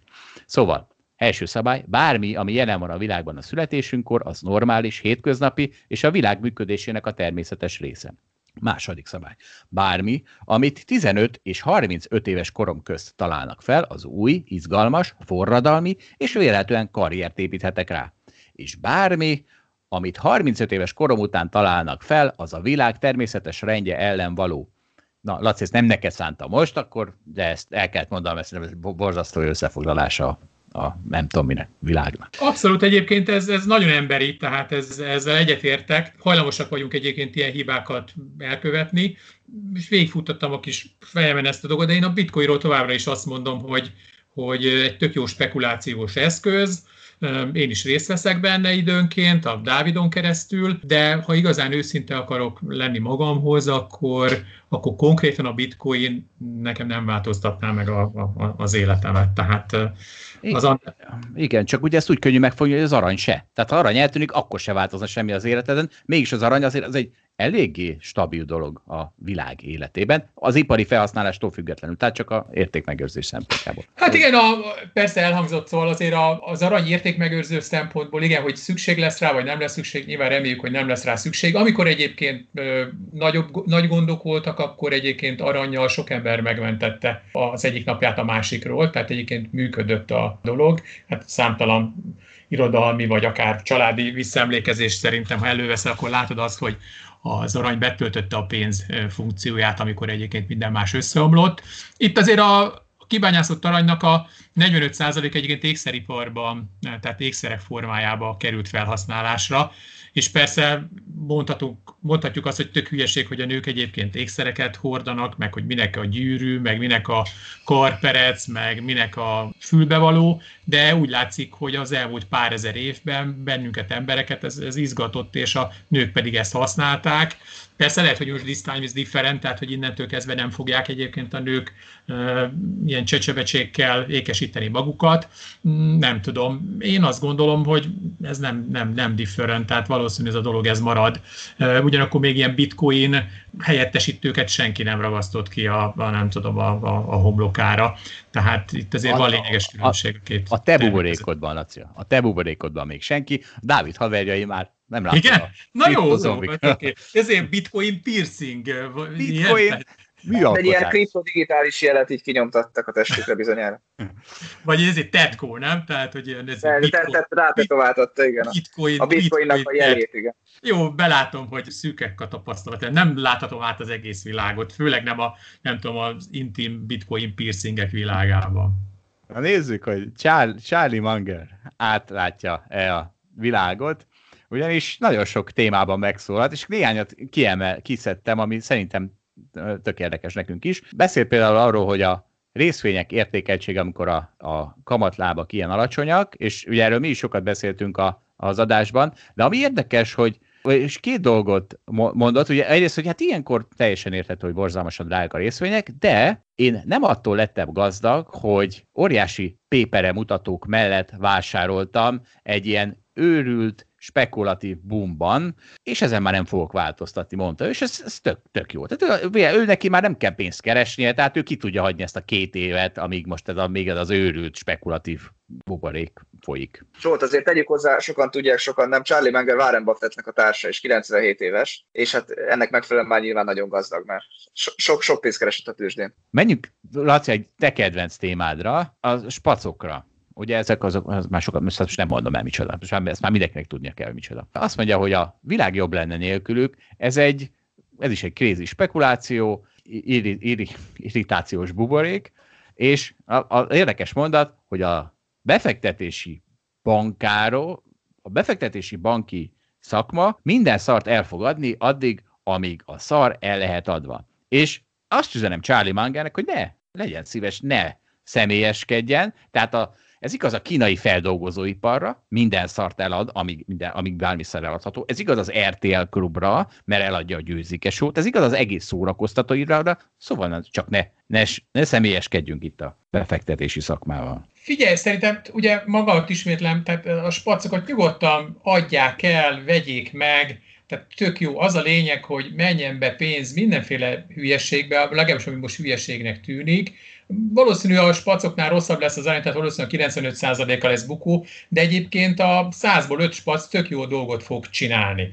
Tehát az a lényeg, hogy ez a marha sok megtakarítás az valahogyan konvertálódjon át vállalkozássá, találmányokká, próbálkozásokká, az a baj, hogy ezek, ezek legtöbb esetben 100 próbálkozásból egy új területen 95 az hulladék, és hogyha ezt egyébként tudnánk, vagy tudjuk, akkor nem adunk pénzt, és az az öt világra szóló dolog se jön létre. Hála Isten, ilyenkor egy, tudat, egy módosult tudatállapotba kerül az egész befektetői közösség, és mindenféle hülyeségre ad pénzt, és egyébként az 5% meg be fog jönni. Tehát nyilván minél több pénz megy be egy tűzsdei buborékba, spacokba, hidrogén technológiába, programozható pénzekre, stb. stb. stb.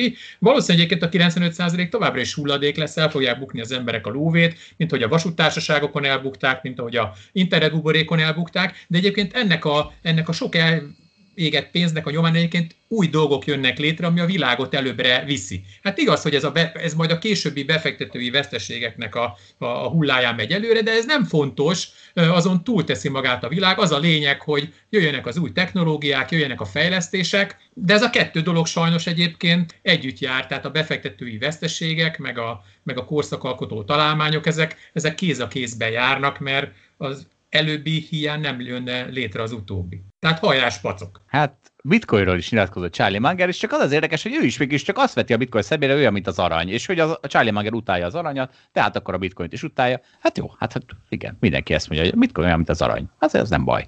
Én, ha, ha azt, azt látod, hogy a öreg Munger papa majd a következő bőrsi tudod, közgyűlése ilyen iszonyatos, ilyen, tudod, ilyen aranyfuxokkal fog megérkezni, tudod, a Büfi bácsi mellett, akkor, akkor meg ilyen or, tudod, meg a reperek, amiket használnak, ezek a nagy vastag pecsétgyűrűket, akkor, akkor majd látod, hogy akkor a Manger papa meggondolta magát. De hát valószínű, hogy egyébként ez nem fog előfordulni. De és össze is, meg is kérdezték tőle ezt a szemét kérdést, hogy mi a rosszabb, mi a nevetségesebb, a bitcoin 50 ezeren, vagy a Tesla eh, Enterprise value-ja 1000 milliárdnál, és ő Samuel Johnsonra hivatkozott, hogy hát ez, ez nem jó ez a kérdés, nem tudom sorrendbe rakni a bolhát és a kullancsot. És itt is így érzem magam, nem tudom, melyik a rosszabb. Melyik a rosszabb? Hát nézd, a, a, a, a Tesla, tehát attól függ, hogy kinek a szempontjából. Tehát a Tesla-nak a magas kapitalizációja az azt jelenti, hogy nagyon-nagyon kevés új részvénykibocsátása, nagyon-nagyon sok új pénzt tud bevonni, amit aztán egyébként mindenféle hülyeségre el tud költeni, rakétára, tudom, hogy azt nem a Teslán keresztül csinálja meg, de újfele próbálkozhat. Tehát annak igazából lehet jó hatása a, a, a világra. Persze valószínűleg a befektetők szerintem szívni fognak ebből, de egyébként az, hogy bemegy pénz a Teslába, amit aztán el tud költeni, szerintem az, tehát az egyáltalán nem baj. Hogy most egyébként a bitcoin, hogy most 50 ezer, vagy 60 ezer, vagy 20 ezer, abban, látod, én, abban nem látom egyébként így globálisan az elő előnyöket, de lehet, hogy csak azért, mert kevésbé ismerem ezt a kriptovilágot. Hát a bitcoin terjedését biztosan segíti az, hogy az emelkedik az ár, és így nagyobb figyelem irányul rá, és a bitcoinnak pont az a lényege, hogy terjedjen, tehát szerintem így segíti. Egyébként de, de, de az a világ, de most a világnak, tehát, tehát hogyha most az Elon most érted 30 milliárdból, tehát most csak mondok egy példát, nem tudom, tudjátok-e, hogy mondjuk a, a fúziós erőmű, az a kísérleti fúzió erőmű a világ legnagyobb tudományos projektje, ugye ami ott a francia-spanyol határon épül, és nem tudom, 20 ország vesz benne részt, és ugye fúziós energia, ez megoldana a világ problémát. Nem tudom, hogy tudjátok-e, hogy annak egyébként, és ugye 20 éve megy a projekt, annak mennyi a költségvetése? Nem tudjuk. Sok annak ilyen, dollár. Annak ilyen 20-30 milliárd dollár a költségvetése, és mindenki összepisili magát, hogy micsoda őrült nagy tudományos projekt. Na most egyébként a Tesla, az, tegnap, tegnap előtt a Tesla-nak a tőkeértéke pontosan ennek a másfélszeresével ment fel. Tegnap egyébként meg körülbelül ennek a kétszeresével ment le. Csak ezt azért mondom, hogy tudjuk, hogy miről beszélünk. Tehát, tehát igazából Tesla kibocsát egy pár részvényt, annyi pénzt össze tud szedni, tehát a Elon Musknak a leg, egy elrontott mémjével, mint egyébként a világ nagyobb tudományos projektje az elmúlt tíz évben. Tehát elméletileg ez egy őrült nagy lehetőség. Hogy aztán egyébként a Musk ezzel tud élni, jó kihasználja ezt a lehetőséget, ami a kezében van, és az a világnak jobb, a világot jobbá teszi, vagy nem, ezt nem tudom, de a lehetőség ott van benne. Ugyanezt a bitcoinba egyébként nem látom, mert a bitcoinnak egyébként az én életemből életem, tehát nincs hatás akkor se, ha 20 ezer, vagy ha 50 ezer. Jó, egy kicsit több pénzem lesz akkor, hogyha 50 ezer, mint hogyha 20 ezer, de most nem tudom, hogy a világban ez egy nagyon fontos dolog lenne. De Laci, Meg, Laci, nekem sem fontos. Ott, ott van, ugyanaz a párhuzam van. Egyébként a bitcoinra mondtad, hogy mondtad, amit mondtál, de azt elismerted, hogy a, a kriptopénzek úgy általában, meg a blokklánc technológia az, az hasznos. Tehát azzal, hogy a bitcoin elterjed, és most egyelőre ez a legnépszerűbb a, az összes közül, az pontosan, és a bitcoin egyre drágább lesz, ugyanúgy könnyebb lesz tőkét emelni más kriptopénzekben, ugyanúgy könnyebb lesz ezeket kibocsátani. Tehát ez, ez a technológia ugyanúgy majd be tud vonni pénzt, és ebből, ebből tud fejleszteni. Tehát szerintem teljesen áll ez a párhuzam, amit mondasz. Igen, ebbe igazad van. Igen, igen. Tehát, hogy is, ebbe, én pont, hogy azt mondom, ugyanaz. Igen, igen. Ha nem is a bitcoin, mert a bitcoinnál nem fontos, de egyébként minden, ami a bitcoinhoz kapcsolódik, véletlen vagy valóságban, az egyébként be tud vonni pénzt, és az 5%-uk az meg tök jó lesz. Igen, igen, igen, igazat kell, hogy adjak neked. És akkor még egy, még egy önző válaszom van, hát nekem egyértelmű a válasz. Tehát longolom a bitcoin, sortolom a Teslát, egyértelmű, hogy melyik a jó és melyik a rossz. Hogy de hogy mondjam, a, igen, igen, de a világ szempontjából tudod, tök mindegy, hogy a te pozíciót hogy állnak. Tehát itt most ugye nem a tőzsdei nyereségekről beszélünk, de hanem az, most hogy... a, arról beszél, hogy a, a interjú azt, hogy neki tette volna én most, a kérdést. Én most, én, most, én most nem csak a világot akarom megközelíteni, hanem a saját érdekkövetésemet is. Charlie Manger nem tudott különbséget tenni a kettő közt, Balázs nagyon segít. Nekem könnyű, nekem nagyon könnyű hm. erre a kérdésre így válaszolnom.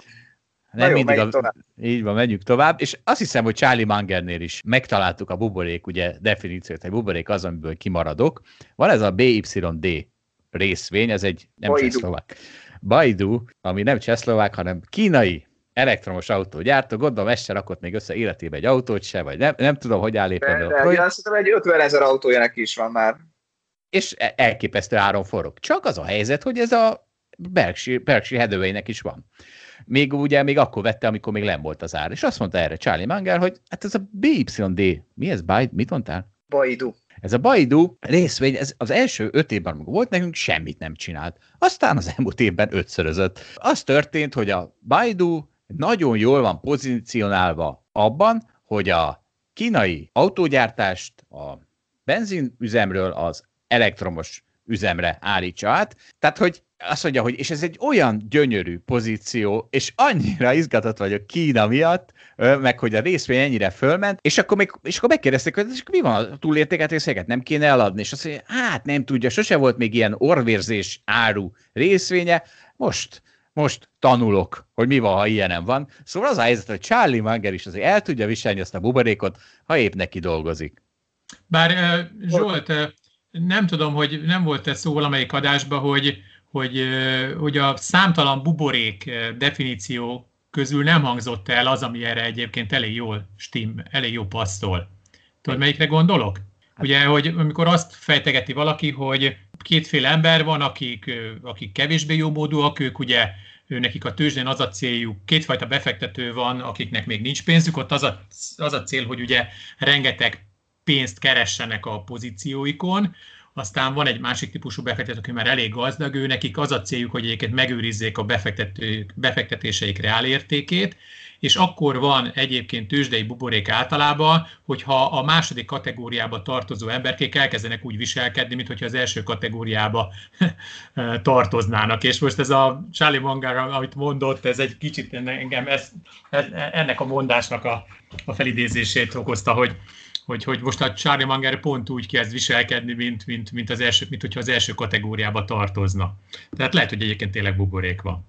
97 évesen még fiatal. hozzá, bocsánat, az előbb rosszul mondtam neked, Zsolt, ez semmi köze a Baid részvényhez, ez egy internetes kereső, azt hiszem, ez csak simán BYD, maradjunk ennyiben. Ez, maradjunk ennyiben, hogy bizbasz kínai részvény. És figyeljetek, tehát az, hogy Charlie Munger 97 évesen még fiatal, ugye most te is leírtad, Laci, például a modern monetári teória, és annyit mondott, hogy hát ugyan az evidencia arra utal, hogy lehet, hogy működik, de azért én maradok szkeptikus. Tehát nem vetette ő ezt el. Én se, én se vetettem el, el, csak azt mondom, hogy nagyon-nagyon kevés esély van rá.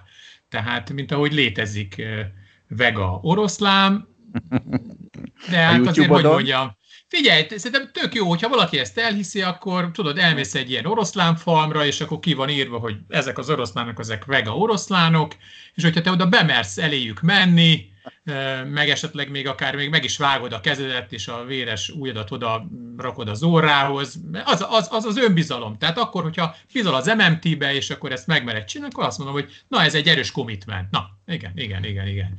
Attól jó. tartok, hogy nem lesz jó vége ennek a, ennek a kísérletnek. Megkérdezzük Pogácsa Zoltánt. Jó, hát tudod, a, tudod, hogy a szocializmus is egyébként tök jó, csak hát mindig akik éppen meg akarták valósítani, azok elrontották. Tehát maga az alapötlet az tök jó, csak hát valahogy a kivitelezés az, az, az, az, az nem volt tökéletes. Tehát én nagyon szeretem egyébként az én elegáns gondolatkísérleteket, csak nagyon sokszor egyébként kiderülnek, hogy mi halandó, béna, irracionális emberek nem jól valósítjuk meg ezeket az elméletileg tökéletes modelleket, és aztán valahogy nem működik. Én attól tartok, hogy ez az MT-be is túl nagy a csábítása ahhoz, hogy ezt hosszú távon jól működjön. Nem zárom ki, hogy egyébként egy évig jól működik, vagy kettő évig jól működik, vagy három évig jól működik, de hogy utána ez a csábítás túl nagy lesz, és a politikusok nem fognak tudni neki ellenállni, hát legalábbis az elmúlt 3000 év története ezt mutatja. És akkor rákanyarodunk a legdurvább témánkra. De Még a bitcoinnál is durvább témát Sokkal durvább lesz, sokkal durvább lesz.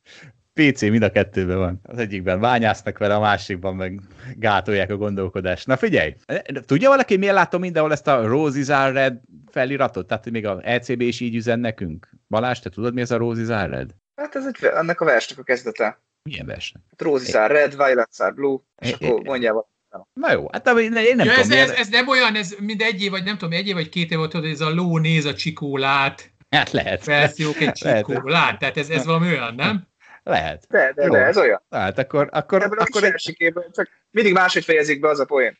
akkor de Telegraph cikk, a ló néz, a csikólát, és a madarak néha eltűnnek, írja a Telegraph, és az történt, képzeljétek el, hogy egy brit papagáj eltűnt négy éven keresztül, és amikor visszatért, mert visszatért, vagy megjelent, akkor spanyolul beszélt. És a top komment ehhez, végre egy brit, aki elmegy Spanyolországba, és hajlandó megtanulni a nyelvet. És ez csak a rávezetés a következő témára, és akkor úristen, figyelj, most kiosztunk egy nagy PC pofont, de most Laci, te hogy állsz a PC-ben, mert azért valahogy azt képzelem, hogy ott a bivajok földjén kevésbé kötik gúzsba az intellektus szányalását, mint Budapesten, ahol úgy itt a Hillary folytogatnak, de hogy tud, hogy milyen szakadékban nyargal a világ, tehát nem a bitcoinnal van a baj, hanem azzal, hogy emlékszel a kantinos nő példádra nyilván a, egy évvel ezelőtti adásunkból, hát azután néhány nem elég harcedez PC aktivistát, az defibrilálni kellett, és, és bosszút forralnak be, hogy ilyet, ilyet ők még nem hallottak, és akkor ezt tartsd eszedben, amikor a következő témába belemegyünk, ugyanis ugye beszéltünk erről két-három hete, hogy a 82 éves japán olimpiai bizottság szervezője megjegyezte, hogy hát őt nagyon idegesíti, hogyha a meetingeken a nők sokat beszélnek. És, és akkor beszélgettük erről, és a Balázs ettől az emlegetett PC vihartól tartva nyilván nem merte kimondani, vagy nem mert beleegyezni abba, hogy esetleg a tapasztalat beszél az öregből, és az a helyzet, hogy utána néztem. Tehát az evolúciós biológia az meg tudja magyarázni, hogy igenis a nők többet beszélnek. Ugyanis a nők mi volt az ősközösségben a férfiak szerepe, hogy menjenek el vadászni, hozzák haza a bivajt, tegyék ezt húsban. Ráadásul ugye mammal pack, tehát mint csorda állatok vagyunk. A férfiak közti viszony az inkább kompetitív, ki az alfa és ki ki tud inkább reprodukálni, míg a nők közti viszony az sokkal inkább kooperatív, és hiszen például ugye segítjük a gyerekek nevelését. Tehát mi a férfiak szerepe? A vadászás, lehetőleg kusban. Mi a nők szerepe? Egy társadalmi kohézőépítés például, amiben az üres fecsegés az igenis nagyon funkcionális. Tehát a, a, az evolúciós biológia ezt ki tudja mutatni, hogy igen, a nőknek többet kell beszélniük genetikailag, evolúcióilag, de sajnálom. Te, te Zsolt, és a te családodban három lányoddal ezt így a mindennapi tapasztalataid, ez így megerősítik ezt az evolúbiológiai fejtegetést? Igen. Az a helyzet, hogy igen. De... De... Figyelj, én is el tudom azt mondani egyébként, nekem ugye egy fiam van, meg egy lányom van, de hogyha most akkor így próbálnék diplomatikusan vagy pici módon fogalmazni, akkor én is azt mondanám, hogy azért a lányom egyébként, a lányom verbális kommunikációja sokkal fejlettebb, mint a fiamé. Tehát tényleg egy hülye világban élünk, mert lehet, hogy ez a szerencsétlen japán nyugdíjas bácsi esetleg így fejezi ki magát, akkor még ma is az olimpiai bizottság elnöke, vagy Japán olimpiai bizottság elnöke, csak egy kicsit leegyszerűsítette a mondani valóját, és akkor ebből mindenképpen óriási botrány lett, tehát ez őrület egyébként. Hát egyébként... Tényleg, tényleg túlságosan leegyszerűsítette, hát, tehát azt mondhatta volna, hogy XY meg, meg ZZ az sokat beszél, és ezért ki kell tenni a bizottságból, semmi probléma nem lett volna. Csak nem azt kellett volna mondani, hogy általában mindenki, aki nő, az nem felel meg ennek a kritériumnak, mert hát lényegében ezt jelenti a mondása. De Balázs, hát most arról beszélek, hogy általában a nők. Egyébként van egy ilyen study is, van egy könyv, ami kimutatta, hogy Csolt, egy nő... Csolt, de akkor te kitennéd általában a nőket az olimpiai bizottságból? Nem, mert nem, általában de hát ő se, ő se tette. Még ha igazad is van. De hogy miért, de A igaz, B igaz összefüggés nincs, tehát miért kéne egyébként, tehát azért, mert valaki sokat beszél, kommunikatív egyébként, ami egy csomó esetben iszonyató előnyege, miért kéne kirakni az olimpiai bizottságból? Tehát nem, szerintem... Már 83 itt... éves, és már nem bírja hallgatni, mert már fáradt. Jó, hát elalszik, érted, mert már, már, már elalszik. De hát most... Mert végül őt rakták ki, tehát végül megoldódott a probléma. Jó, hát ez egy de Balázs, probléma, hogy nem tudja végig hallgatni, de egyébként éppen egy hete volt, hogy ugye beszéltem az egyik haverom valami, hogy megyünk futni, tudod, és akkor fölhívtam, hogy mondom, ezért megyünk futni, megyünk 9, ott, és leraktam. Körülbelül 13 másodperc volt a, a beszélgetés, és akkor így a lányom rám, rám néz, és azt mondja, ti férfiak, hogy tudtok ilyen keveset beszélni? A lányom azért nem egy ilyen cserfes lány, de azt mondja, hát mondom, figyelj, megbeszéltük, hogy mikor megyünk futni, 9 ott találkozunk, futás közben megbeszéljük a dolgokat. Hát azt mondja, hogy ő soha nem tud a barátnőivel 15 másodpercig beszélgetni. Hát mondom, Miért? Hát ez volt a célja a telefonomnak. Mi ezzel a gond? És akkor rögtön, jaj, ti férfiak, hát nem értitek, hogy miről beszélünk. Hát igen, a Balázs nem meri érteni. De figyeljetek, én is hozok akkor otthonról egy példát, mert ugye amikor én is ezt mondogatom otthon, és meg is vagyok sértődve, hogy azt mondogatom, hogy tök fölösleges a párbeszél, párbeszédek 95%-a a társadalomban, és mondom otthon is, és meg vagyok sértődve, hogy nem az a reakció, hogy na hát, milyen okos dolgokat mondasz apa, akkor inkább maradunk csöndben, és ezzel konzerváljuk az energiánkat valami gazdaságilag jóval hasznosabb tevékenységre. Nem, nem ez a válasz, hanem ki vagyok rögve, és bla bla bla bla bla.